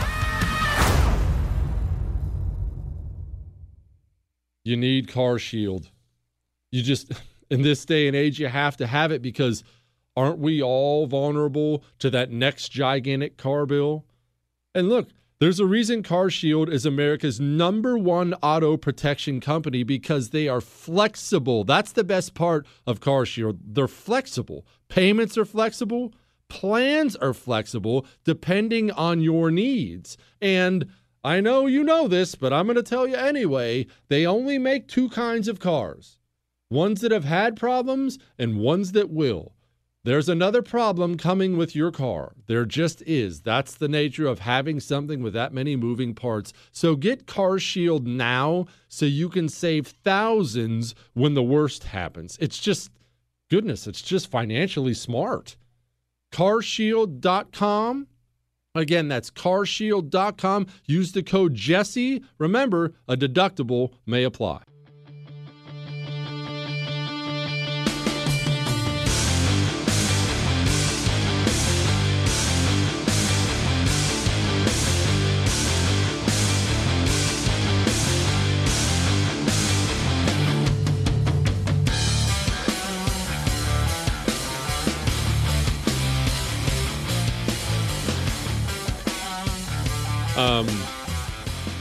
So we need to talk about this Trump tax returns thing briefly. I brought it up with Malice. I just, I, it represents uh, the story itself makes me laugh for a couple different reasons. One, the press doesn't understand or doesn't want to understand what has happened in this era of endless outrage, endless social media stuff. Let me tell you something. Do you know that Donald Trump was impeached? I mean, yeah, obviously you remember that. As soon as I said it, you're like, ah, I remember that. But when's the last time you thought about that? What was he, Chris? Third, I believe? Third president in the history of the United States of America to be impeached. That is, by any measure, the biggest story for any presidency. Happened to Donald Trump, and you already forgot about it until I brought it up. And full disclosure, I did too. I had a friend bring it up to me last night. I was like, gosh, oh no, no way. If there's a new scandal every day, if everything's an outrage, if everything's a bombshell, if everything's a scandal, then you're just numb after a while to it. Your body gets used to what it goes through every day. It adjusts. It's how God made us. If you work in an office, you sit in a chair all day, eat bad food, don't exercise, there are certain things that are going to happen to your body and mind. It will adjust. You'll droop over. you I mean, you've seen pictures of people who have who've sat at a desk too long. You will. If you spend your time, your free time, hiking through the Rocky Mountains like Lewis and Clark, your body is going to adjust to that. Your lung capacity will increase. Your hips and legs will get stronger. Maybe parts of your body will wear down faster, knees and such. Your body makes adjustments. Your mind makes adjustments too. People who are in abusive homes. This is a great example. People who are in abusive homes, you ever have the chance to talk to one of these people, will tell you the different things their mind did to escape that situation. Your mind makes adjustments to keep yourself sane. In prison, your mind makes adjustments. Everybody's mind does. Your mind, by now, has made adjustments to bombshell, Donald Trump in trouble now. You instinctively roll your eyes, even if it's just to yourself. Oh, brother, what is it now? Now you're at the point. If there was a huge scandal. Would you even believe it? One, two, would you care? If you've destroyed the man for everything under the sun, uh, everything under the sun, real and imagined, are you at the point where you'd care anymore? If there was an actual scandal? I'd like to think I would. I got to be honest, it would take a while to convince me it was even real. I've watched you lie for four years now. Why would I believe you now? And another reason I find the story so funny the story, just a quick recap, it, it's showing that Donald Trump paid like next to nothing in taxes for 10 years before he was president, which anyone who knows anything about billionaires and especially real estate and declaring losses on businesses and such. Uh, uh, nobody is genuinely shocked by that who knows anything about the world of finance. And I'm not an expert in that world. I know a little. And I was like, oh, yeah, of course. So that's a billionaire. That's what they do. Anyway, it's not shocking, but it came out in the New York Times. The other part of the story I found was funny, though, is Democrats people on the left. I shouldn't say all Democrats. I probably shouldn't say that much because there are still some old school, sane Democrats out there. You know, old blue collar union types. And I love those people. Those are my people. I'm, you know, I grew up in the Rust Belt, Ohio. Blue collar Rust Belt Democrats are my people. Obviously not a big union guy anymore, but that's those are my people. You're some card carrying nut job leftist. You can go screw yourself. But old school blue collar Democrat, nothing wrong with that. But these leftists genuinely do not see another form of patriotism higher than paying taxes. For them, they are outraged that somebody would dare scam the saintly government out of the money that it rightly deserves. In the minds of a left, you hear them talk about it all the time. when they talk about a tax cut and they talk about giving money back. Well, we're giving money back. It's not your money, idiot. It's their money. You don't make money in America because of the government. You lose money because of the government. It's their money. But for the left, for a leftist, they genuinely view that as the patriotic thing to do. Well, you have to do your duty for America and pay taxes. That's what they view it. They're horrified. Virtually every person on the right looks at that story and says, Oh, nice. Who has a number for his accountant? I wonder if I can afford that guy. There's one other part of this I really find funny. Hang on.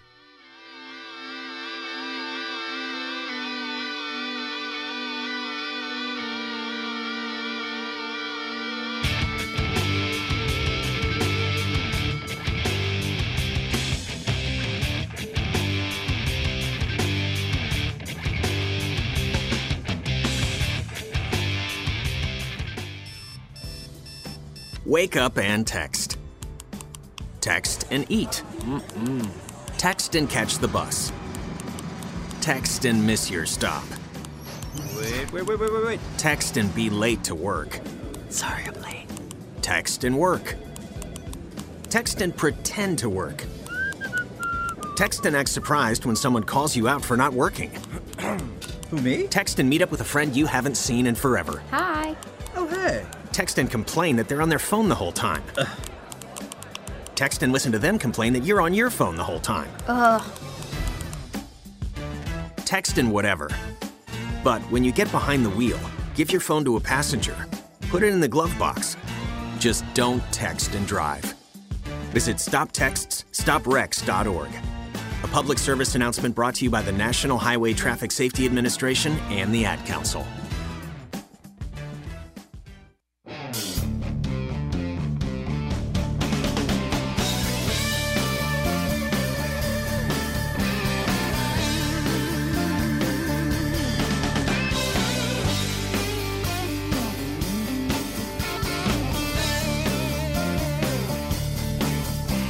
Nothing, nothing outrages the left more than presenting them with the reality of life.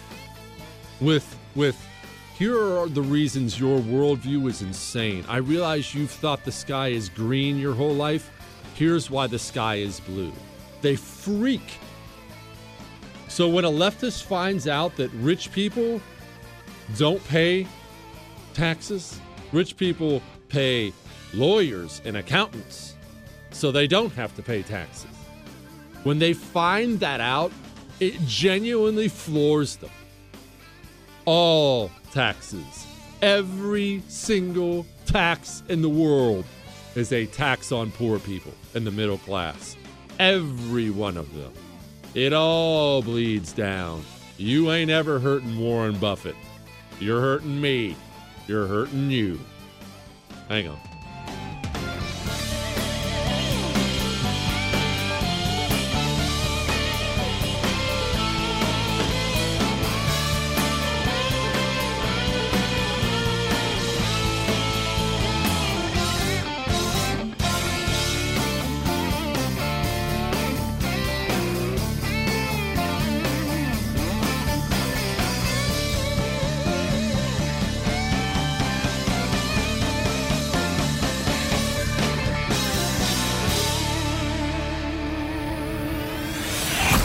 Jesse Kelly Show.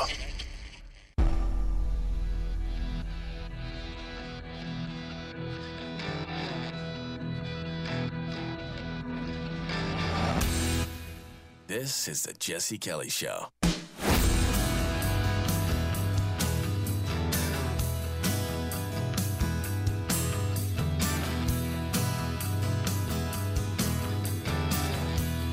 It is Medal of Honor Monday time.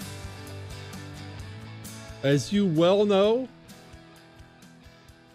you cannot turn, tune into this show for any moral guidance, as I'm inequipped to give it. I am a soulless monster and not an admirable human being in any way. However, I do believe it is important that we remember the great deeds men have done for this country. Just remember them. I I don't know why. I find this I've this has always hit me. When you read these stories like the one I'm about to read you. This one's from uh, Sylvester Antolak. When you read the things they've done, I think they're awesome and awe inspiring and admirable, and just really, really cool. But it always hits me that they're forgotten or they're not known. You you see the way these men fought and oftentimes died and the things they did, and then they're just gone. I mean, this is this is this is this is World War II. This is 80 years ago. And he's just forgotten. We have their citations, and if we don't talk about them, if we don't bring them up, then they're forgotten. And I think because we can't do anything else for this guy or these other guys, I think the least we can do is remember. Take a minute and remember. He was a sergeant, United States Army. This took place in Cisterna di Littoria, Italy. All right, this is the actual citation. Near Cisterna di Littoria, Italy, he charged 200 yards over flat, coverless uh, terrain to destroy an enemy machine gun nest during the second day of the offensive, which broke through the German cordon of steel around the Anzio beachhead. Fully 30 yards in advance of his squad, he ran into withering enemy machine gun, machine pistol, and rifle fire. Three times he was struck by bullets and knocked to the ground, but each time he struggled to his feet to continue his relentless advance. Gosh. With one shoulder deeply gashed and his right arm shattered, he continued to rush directly into the enemy fire concentration with his submachine gun wedged under his uninjured arm until within 15 yards of the enemy's strong point, where he opened fire at deadly close range, killing two Ger- Germans and forcing the remaining 10 to surrender. He reorganized his men and, refusing to seek medical attention, that's with three bullet wounds, by the way, refusing to seek medical attention so badly needed, chose to lead the way around another strong point 100 yards distant. Utterly disregarding the hail of bullets concentrated upon him, he had stormed ahead nearly three fourths of the space between the strong points when he was instantly killed by hostile enemy fire. Inspired by his example, his squad went on to overwhelm the enemy troops. By his supreme sacrifice, superb fighting courage, and heroic devotion to the attack, Sergeant Antolak was directly responsible for eliminating 20 Germans, capturing an enemy machine gun, and clearing the path for his country, for his company to advance. He was born in Claresville, Ohio. And like I said, worth remembering, right? When's the last time a million people got to hear that guy's story? That's why we do it every Monday. We'll always do it. If we can contribute one admirable thing to this society, Chris, I think we should. But you all, it should be noted, are contributing mightily because we have two new reviews left on iTunes. And honestly, they, they both had me in stitches this morning. They had you guys have me in stitches. Remember, the podcasts are available on iHeart, Google, Spotify, and iTunes. Subscribe on iTunes, leave a five star rating, and in the reviews, talk about how handsome I am because it's hilarious. And this is this is the kind of stuff I get. I honestly don't know which one I love better, Chris. This one's headlined, I would climb that like a tree. Okay, then. Great history, news, politics, personal advice, and recipes. Host is exceptionally easy on the eyes. Now I know what Jim Croce meant when he wrote, All the downtown ladies call him treetop lover. All the men just call him sir. I wear heels all the time now when I cook and do housework. Keep up the good work, Jesse. you guys are idiots. I love you. The second one might even be better. The headline is I'm now a single parent. Stay with me till the end here. I'm now a single parent. After listening to this show and the host's deep masculine voice, I became pregnant. I have named my child Shogun, and my child trains daily in Krav Maga. The strangest part of this story is I'm a 35 year old male. Gosh. You idiots. Quit. All of you. That's enough. 877 377 4373 if you want to call in. I am curious about the castle. I meant what I asked Malice about the castle. I I say this because sometimes I watch these various shows on television about you know billionaires or millionaires, and not necessarily that lifestyles of the rich and famous stuff, but you'll see some guy, you know, Mark Zuckerberg or some who's worth who knows billions of dollars, and they live such normal lives sometimes, or if they do do rich person stuff, they all do boring rich person stuff. Like I said, it's a $15 million mansion in Malibu.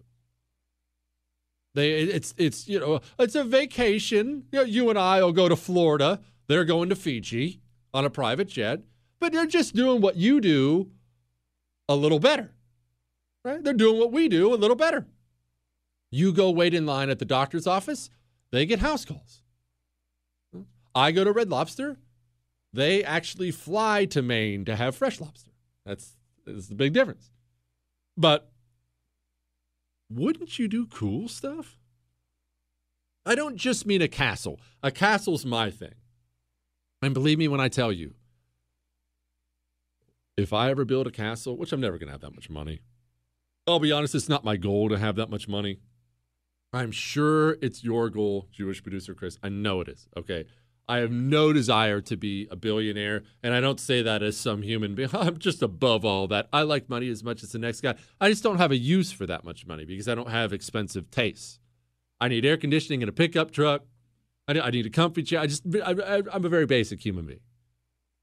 I, will be, I'll take being a millionaire. That would be cool. A billionaire, I just don't need it. But if I ever was, I would absolutely build the sweetest freaking castle ever and even I, I would make sure they're legal, right? But I would have cannons up there, and I would have a moat in there. I have thought about crocodiles or something in the moat, but you know that that actually wasn't real. They didn't have the. Oftentimes the moats were not even filled with water. It just hurts an attacking force if you have to go down into a ditch and then up the side of the ditch because they put the moats right at the base of the castle. So you're getting shot at arrows, oil, everything else while you're trying to climb up this steep side of a ditch. It makes life hard. What, Chris?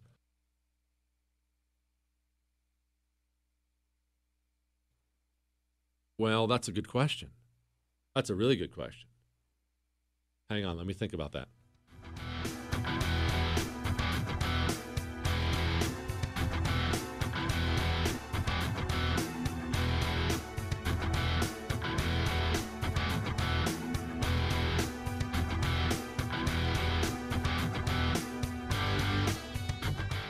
This is the Jesse Kelly Show.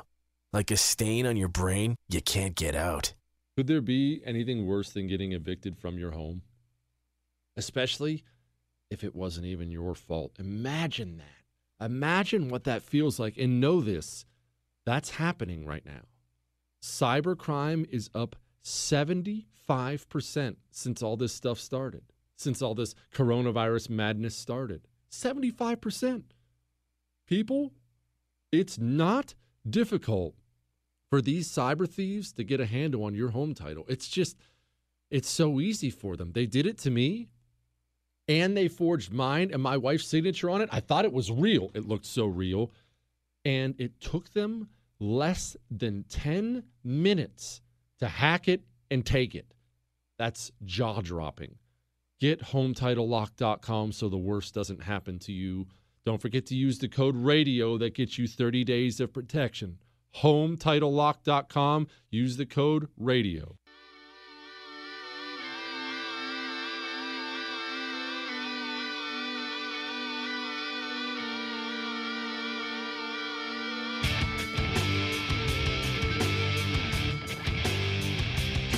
Chris asked how much property I would want for my castle, and I'll tell you, Chris, I'm struggling with this. And this is why I'm struggling. I want obviously plenty of ground, but I also kind of want to rub it in everyone's face that I have a castle, and it would be hilarious to have a castle in a kind of more normal neighborhood that just absurdly sticks out. And so everybody's like, oh gosh, I freaking hate that eyesore. And my castle casts like a shadow down on someone else's house that wasn't there before. Sorry, look, we needed an extra watchtower. All right. You never know. Guess where you'll all be coming if the Mongols come back? Right here. So part of me wants to have a lot of land, part of me wants to be obnoxious about it. Definitely going to be a drawbridge. And no, it's not going to be electric either. I want one of the old school chains with the cranks things because if I have that much money, again, I'm not going to be boring. I'm going to have servants, lots of them. And I'm going to have exotic servants too. They're going to come from all over the world. So people are like, wow, look at this man of the people. What? They're going to have to speak English though because that I'm not I'm not dealing with all that. It's going to be awesome. Oh, and another thing that rich people don't do enough why wouldn't you hire a professional chef to just come live with you? You see these rich people, and I mean like billionaire rich, and they're going to uh, uh, Taco Bell. Dude, I love Taco Bell. You know I'm a Taco Bell man. Even look, I understand that their employees nationwide have a combined IQ of 200, all of them. I get that. Taco Bell, totally underrated for the amount of food you get for the money. Taco Bell's delicious. Little Diablo sauce on there as long as you're not a girl. It's awesome. But I'm not eating Taco Bell if I'm a billionaire. I'll fly in a freaking chef from Mexico City to come make me authentic Mexican food. What, Chris?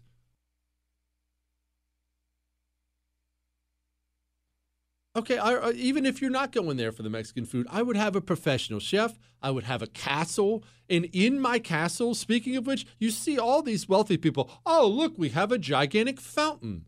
Oh, we have uh, Greek sculptures or something like that. Why not put a huge ball pit in there? What, Chris? I'm serious. Why not put cool stuff in there that you can't get anywhere else? We're having a, uh, a gigantic fish tank the size of three Olympic swimming pools with sharks. And if you come over as a guest, part of the part of the thing is a guest, you can feed the sharks. We'll let you like throw little baby seals in there. So, not all right. Stop baby seals. See, we're gonna. This is why we get hate mail to the show. All right, uh, an ugly animal that women don't think is cute, you can throw them in there and it'll all be glassed in and you can watch the sharks eat. We're going to have shark eating. We're going to have a ball pit. We're going to have some kind of zip line in the house. You see what I mean? When is the last time you saw one of these people who does something cool like that? They do lame stuff. Uh, and, and they have these pools. This is what you see all the time these huge swimming pools. Look at the pool with a huge waterfall on it. Let me ask you something. When's the last time you saw one of these people build a slide into the waterfall so you can actually sail off the waterfall like 20 feet down into the pool? Never, because there's no imagination with these people. All right, Chris, now I need to be a billionaire because this house is starting to get really cool. Uh, the zip line. The zip line. Oh, not only am I going to have a zip line, get this.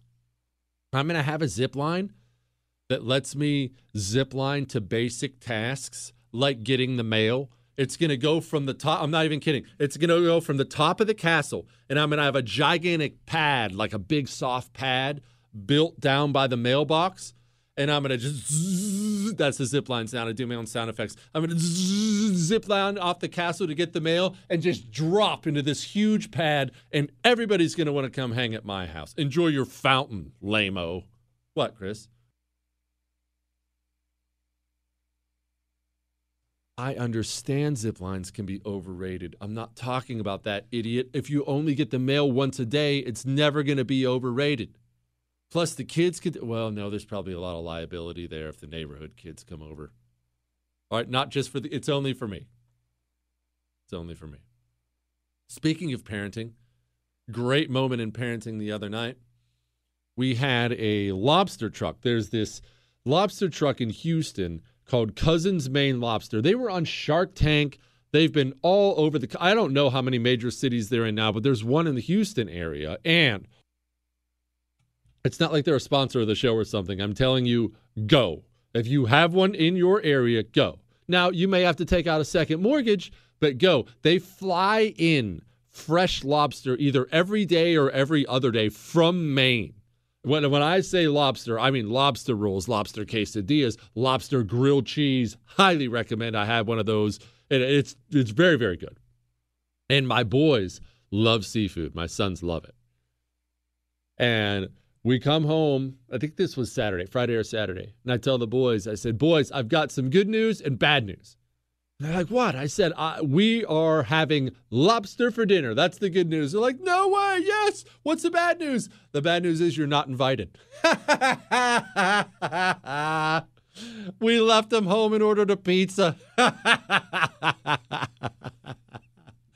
ah, what? It's called parenting. Okay, look, that's part of educating your kids. And while it's just fun to be unnecessarily cruel like that, it also is important, and I really mean this, it is important to remind your kids the world doesn't revolve around them.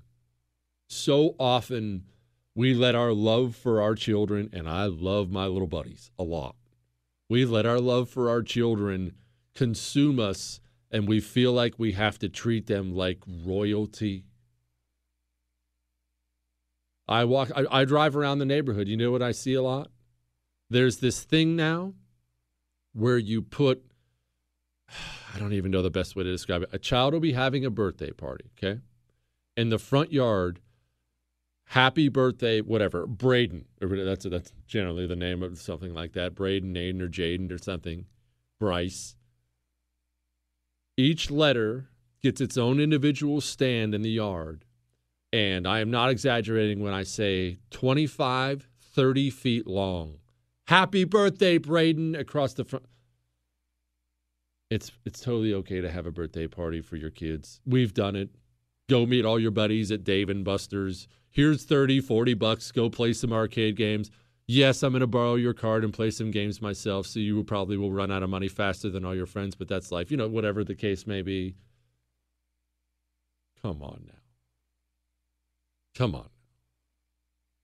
If you treat them too often like royalty, you end up with a lot of what we have now.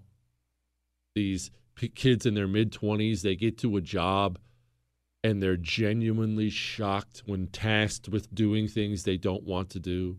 They're shocked the boss is not more receptive of their feelings. I swear on my life, more than once I've encountered this in the business world, and all my friends who are in the business world will back this up.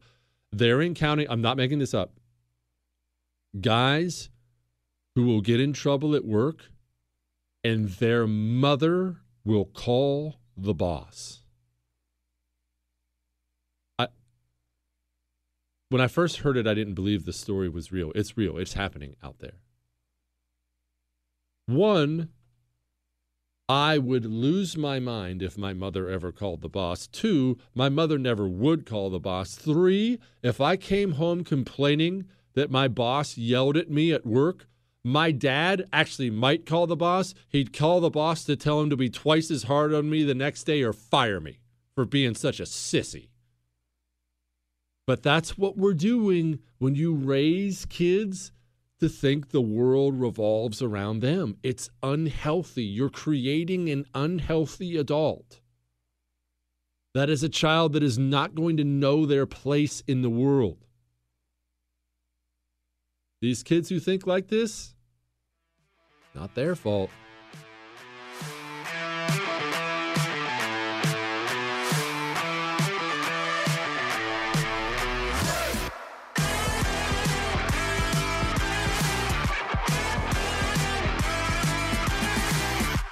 Oh, yeah.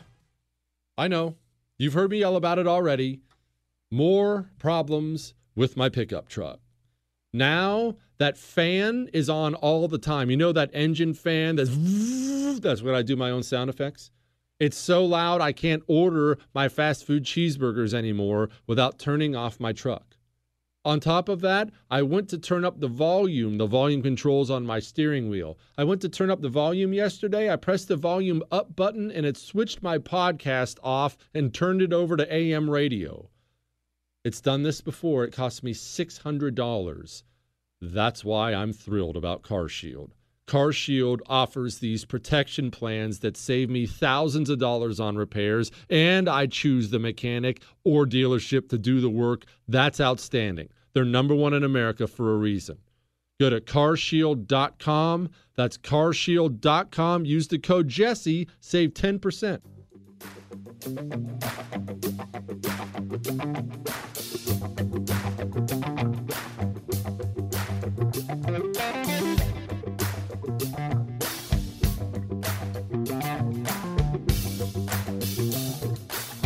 Joining me now, as she often does, author for, well, she pretty much writes for every major news publication and author of that great book, The Great Revolt, the only one who called the 2016 election, or one of the only ones, Salena Zito. Salena, I think billionaires are extremely boring, and I don't know why they don't build castles with moats and ball pits in them and stuff like that. Why are, why are billionaires so boring? I would love to see a house, a, a, a castle with a moat.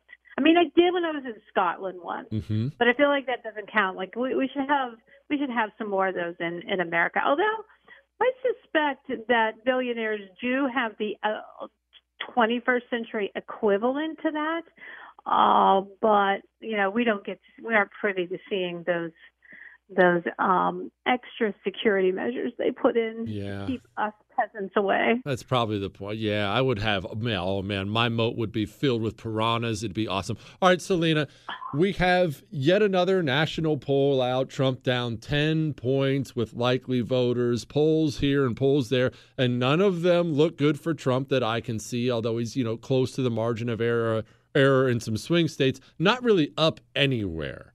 But that was pretty much the same last election, right? Or is this worse? What's it's the story? Kind of like Groundhog Day, mm-hmm. isn't it? Mm-hmm. So here's here's here's what I will say.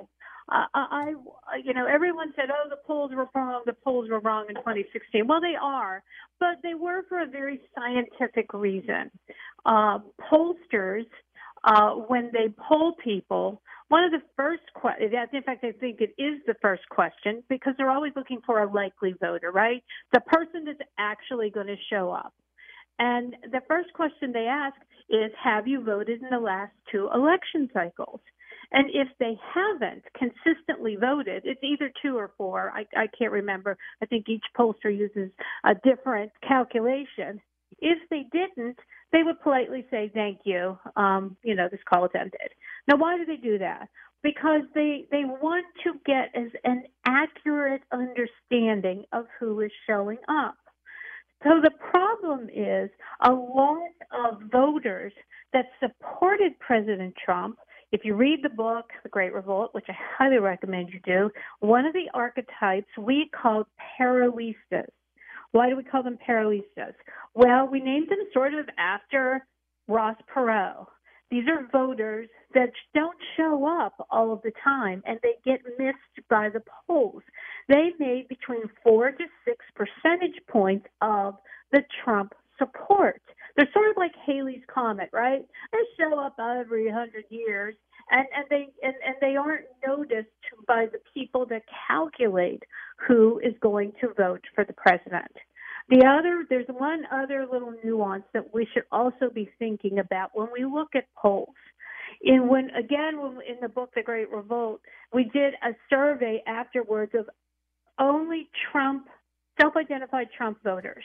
And self-identified Trump voters in the battleground states of Pennsylvania, Ohio, Wisconsin, Michigan, and Iowa did not tell a family member, a friend, or a pollster who they were voting for. Man, that's wild. That, and you would assume that number goes up after four years of Trump as the Antichrist news stories, right? Or is that is that a stupid assumption? Are you kidding me? 2016 is like a Disney movie compared to what we're living through right now. I mean, Okay. th- th- th- 2016 is mild. Think about all the cancellations. Think about people who lost business because they supported Trump. Think about the the the, the owner of Goya and, and how they were boycotted. People, in particular, suburban uh, voters, are really reluctant to let their voice be heard, and they don't trust that a pollster won't give out their information when they release the poll. Salena, what can a pollster do to be accurate? If the population has separated and and we're we're you know fractured and they can't poll accurately, is there something they can do to poll accurately? It, it's definitely a challenge. What I what I think sometimes is you you you look at a pollster that is also doing focus groups because when you get a and, and tries to in those focus groups um, have an understanding of each party's coalition as they they pick the people that are in their focus group and uh, and, and that's traditionally done by um, private polling, by um, you know candidate polling. Uh, but you know the the the gentleman that I co-wrote the book with, Brad Todd, they they had the they had the election down to one percentage point. I mean, they were spot on because they weren't just polling numbers; they were also doing focus groups. And so they they had a much better understanding, but my profession tends to be very dismissive of internal polling because it's done by the candidate's team. They tend to think they stack it to favor uh, uh, their candidate, and I know that Brad's team does the opposite and tries to be as skeptical as possible so that they understand what to tell their candidate to do next. All right. Well, are we fracturing more as a nation, or is that simply because I know you've left social media? Everybody should go sign up for her newsletter, which she's going to tell you about in a second. But is that just the social media effect, or are we legitimately fractured where there seems like such an urban rural divide now? And there's always an ur- urban urban rural divide, but it seems worse now than it's been.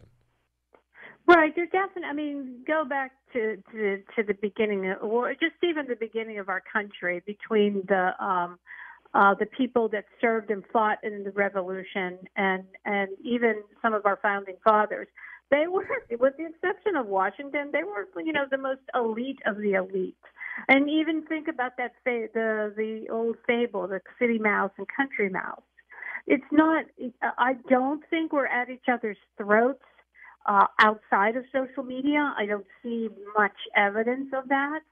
Uh, but you know, you're you're going to find a story here or there, but mostly those stories are exploited to make someone blue check on social media feel really proud of reinforcing whatever they thought about the other person. But for the most part, my experience, and I'm on the ground all the time. I am in the back roads all across the country, and I do not, Twitter does not reflect anything that I see uh, in terms of how people communicate with each other uh, when it comes to politics. The other day, I drove past a, uh, and pulled over and talked to some people in Venango County, Pennsylvania. I think it was Venango. Maybe it was I don't know. Maybe it was Crawford. I'm not sure if I crossed one, one line or the other. Anyways, they were having a discussion. Uh, the the the yard signs were Trump, Biden, Trump, Biden. It was really funny. So I pulled over to talk to them. All of them were working out in their yard, and I said, "So, do you guys get along?" And they just started laughing because three of them are related. So, so and then and you know it it you know people we all have different political viewpoints and we all get there from a different place. Most of us are tolerant. Where I find intolerance is on social media, which is where souls go to die. Just thought I'd put that out there. I'm very tolerant, Salena. I, You're very funny. Mm-hmm. Salena Zito, where can they go for your newsletter? Please, please, please sign up at salenazito.com, S A L E N A Z I T O. I send out an email when I write a story. They're free, they're fun, they're not fattening, and I take you all over the country. Thank I, in fact, I, I take you prospecting in Western Pennsylvania this week, and I'm interviewing the labor secretary this afternoon. I So will be reading it. I will be reading it. Thank you, ma'am. Thank you. She's the best. She's so sweet. Just like me, Chris.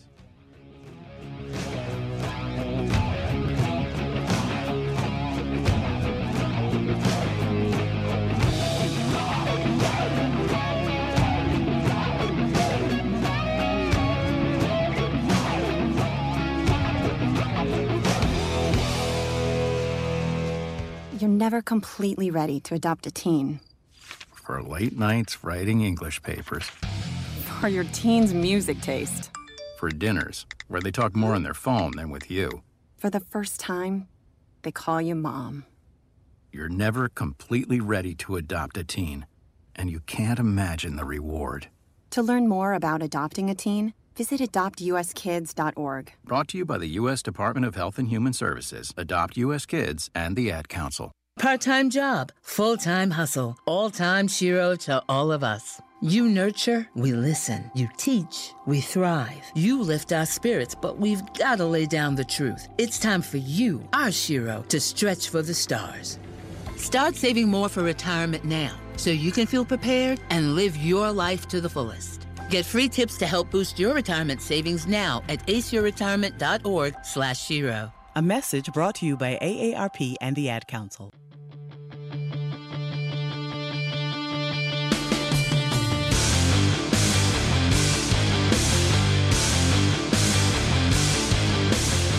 Chris has spent the break trying to figure out how we're supposed to say Worcestershire. He thinks it's Worcestershire.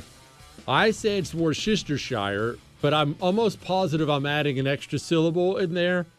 In all fairness, I'm not looking at the word, and Chris is looking at the word. So, look, we tackle the tough issues during the breaks around here. I want you to understand while you're sitting there relaxing, waiting for the show to come back on, we're grinding over here. We're grinding. Just trying to get through another day. Trying to get through another. Tomorrow is debate night. We'll talk about this again tomorrow. But I believe this for a fact. I believe Joe Biden is going to do a lot better than you think he's going to do when he needs to do it. And this is what I mean by that. Joe Biden's going to be filled up with a drug cocktail that would keep a dead corpse alive for an hour. He has a medical team. I'm not guessing on this. Don't ask me how I know. I know he does. He has a medical team now. They've been juicing him up with who knows what to keep him sharp for brief periods of time. Now, granted, that's part of the reason he has to call it quits so early now. Is like all drugs, there's an equal and opposite reaction. He crashes and turns to nothing after he's done. So they're going to do that for him tomorrow night. And I always view, because I think the debates are 90 minutes. I think tomorrow night's is 90 minutes.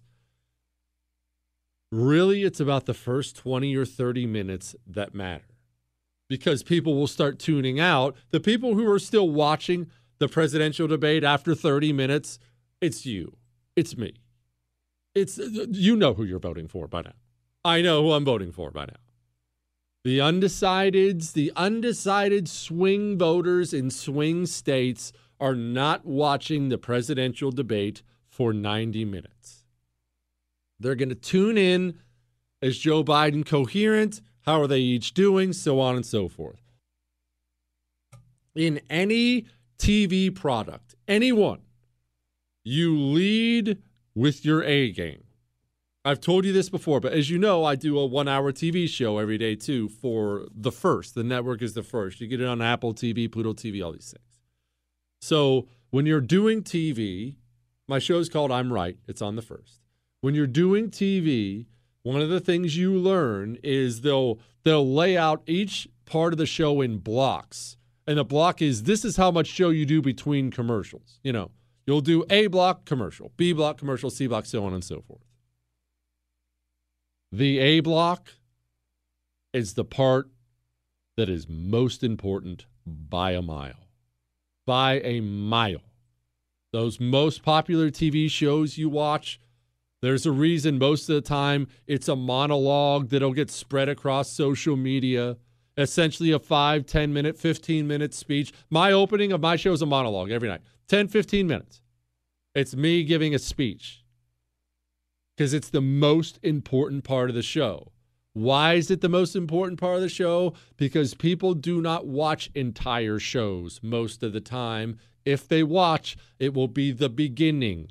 That applies to everything people consume on television outside of sports, where people will tune into the end if it's a close game. The debate, no different.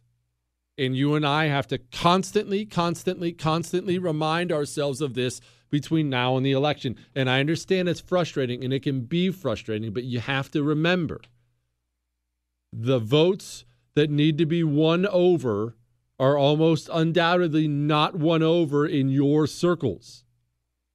Even in my circles with, with uh, the reach it has now.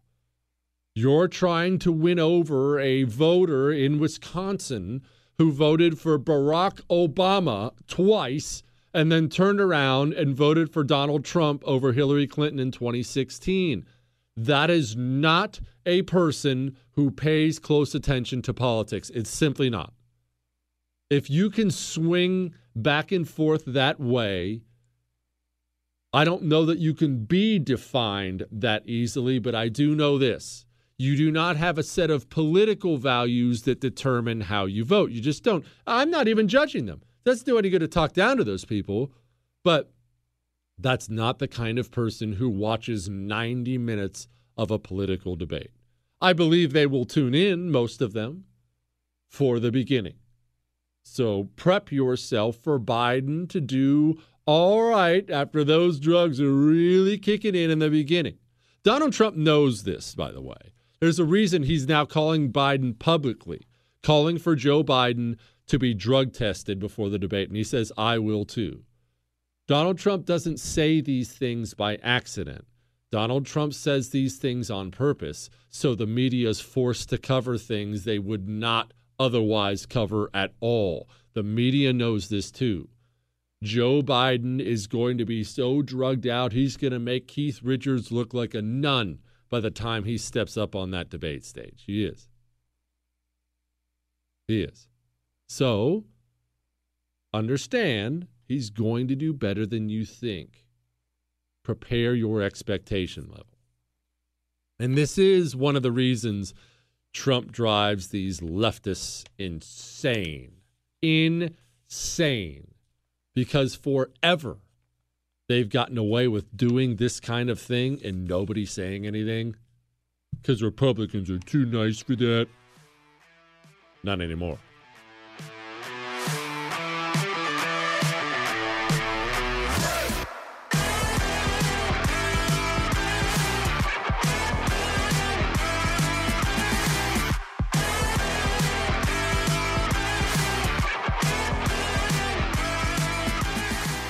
I know you're worried about the financial system.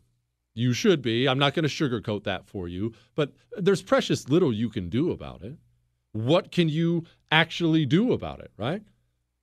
You can't hide your money in under a mattress. You have to still invest. You have to plan for a future of some kind. You don't have to panic. You don't have to do something crazy. You just have to go get a gold IRA. Just diversify a little. And if you're thinking to yourself, I don't know where to go, I'm not sure what to do, go to Gold Alliance. They've been doing it forever. They have the highest possible rating you can get with the Better Business Bureau. Do you know how difficult it is to get an A plus rating? They have one. They'll walk you through all of it. Believe me, it's not difficult at all. But you do need to do it before the collapse happens, not after, before. GoldAlliance.com slash Jesse. That's goldalliance.com slash Jesse.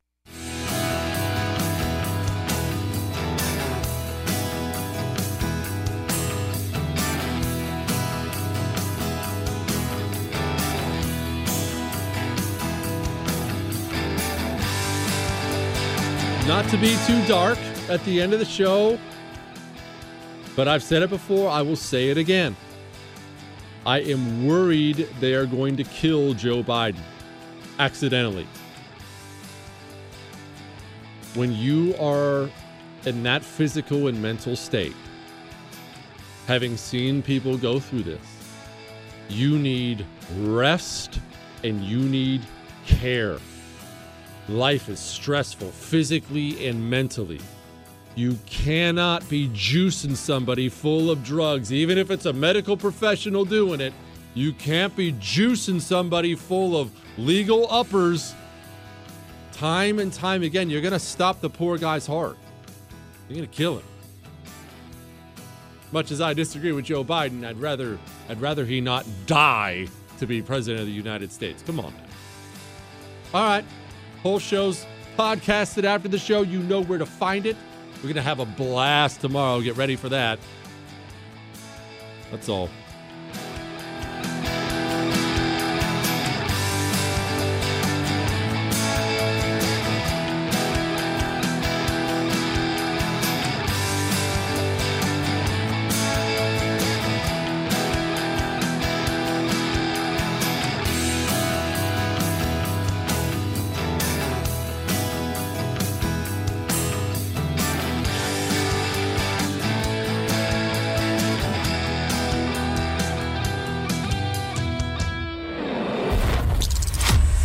Jesse Kelly Show. On the Jordan Harbinger Show, you'll hear amazing stories from people that have lived them, from spies to CEOs, even an undercover agent who infiltrated the Gambino crime family. You're about to hear a preview of the Jordan Harbinger Show with Jack Garcia, who did just that. My career was 24 out of 26 years was solely dedicated working undercover. Now I walk in, I'm in the bar. Now there's a barmaid there, good looking young lady. She's serving me drink. Yeah, what would you like? I usually my drink was give me a Ketel One martini, three olives, glass of water on the side. I finish the drink, the guys come in, I'm gonna go, go in my pocket, take out the big wad of money, bam, I give her a hundred dollars. If you're with the mob, I say, hey Jordan, you're on record with us. That means we protect you. Nobody could shake you down. We could shake you down, but you're on record with us.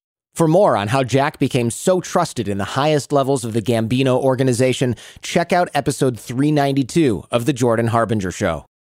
When you drive a vehicle so reliable it's backed by a 10 year, 100,000 mile limited warranty, you stop thinking about what you can't do and start doing what you never thought possible. Visit your local Kia dealer today to see what you're capable of in a vehicle that inspires confidence around every corner. Kia, movement that inspires. Call 800 333 4KIA for details. Always drive safely. Limited inventory available. Warranties include 10 year 100,000 mile powertrain and 5 year 60,000 mile basic. Warranties are limited. See retailer for details. If you love sports and true crime, then there's a new podcast from executive producer Dan Patrick and hosted by me, Jay Harris, that you won't want to miss. Playing Dirty Sports Scandals. Each week, I'm squeezing the juiciest details from some of the biggest sports scandals ever. I'm talking Marcus Dixon, Olympic gymnastics, Cain Velasquez, salacious Super Bowl level scandals.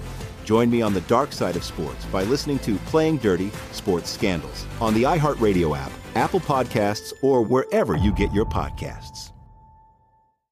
I'm Hannah Storm, and my new podcast, NBA DNA with Hannah Storm, chronicles my six decades in professional basketball. From growing up in the sport to becoming one of sports TV's first female broadcasters. Join me as I dig deep into the game's history, unearth some wild stories, and talk to my friends from the world of basketball, from Dr. J to Charles Barkley. It's been a wild ride, and now I get to take you with me. Listen to NBA DNA with Hannah Storm on the iHeartRadio app, Apple Podcasts, or wherever you get your podcasts. More Than a Movie is back with season two. I'm your host, Alex Fumero, and each week I'm going to talk to the people behind your favorite movies. From The Godfather, Andy Garcia, He has the smarts of Vito, the temper of Sonny, the warmth of Fredo, and the coldness of Michael. To the legend behind La Bamba, Lou Diamond Phillips. When I walked in, I didn't think I had a shot at Richie because John Stamos' picture was already up on the wall. Listen to More Than a Movie on the iHeartRadio app, Apple Podcasts, or wherever you get your podcasts.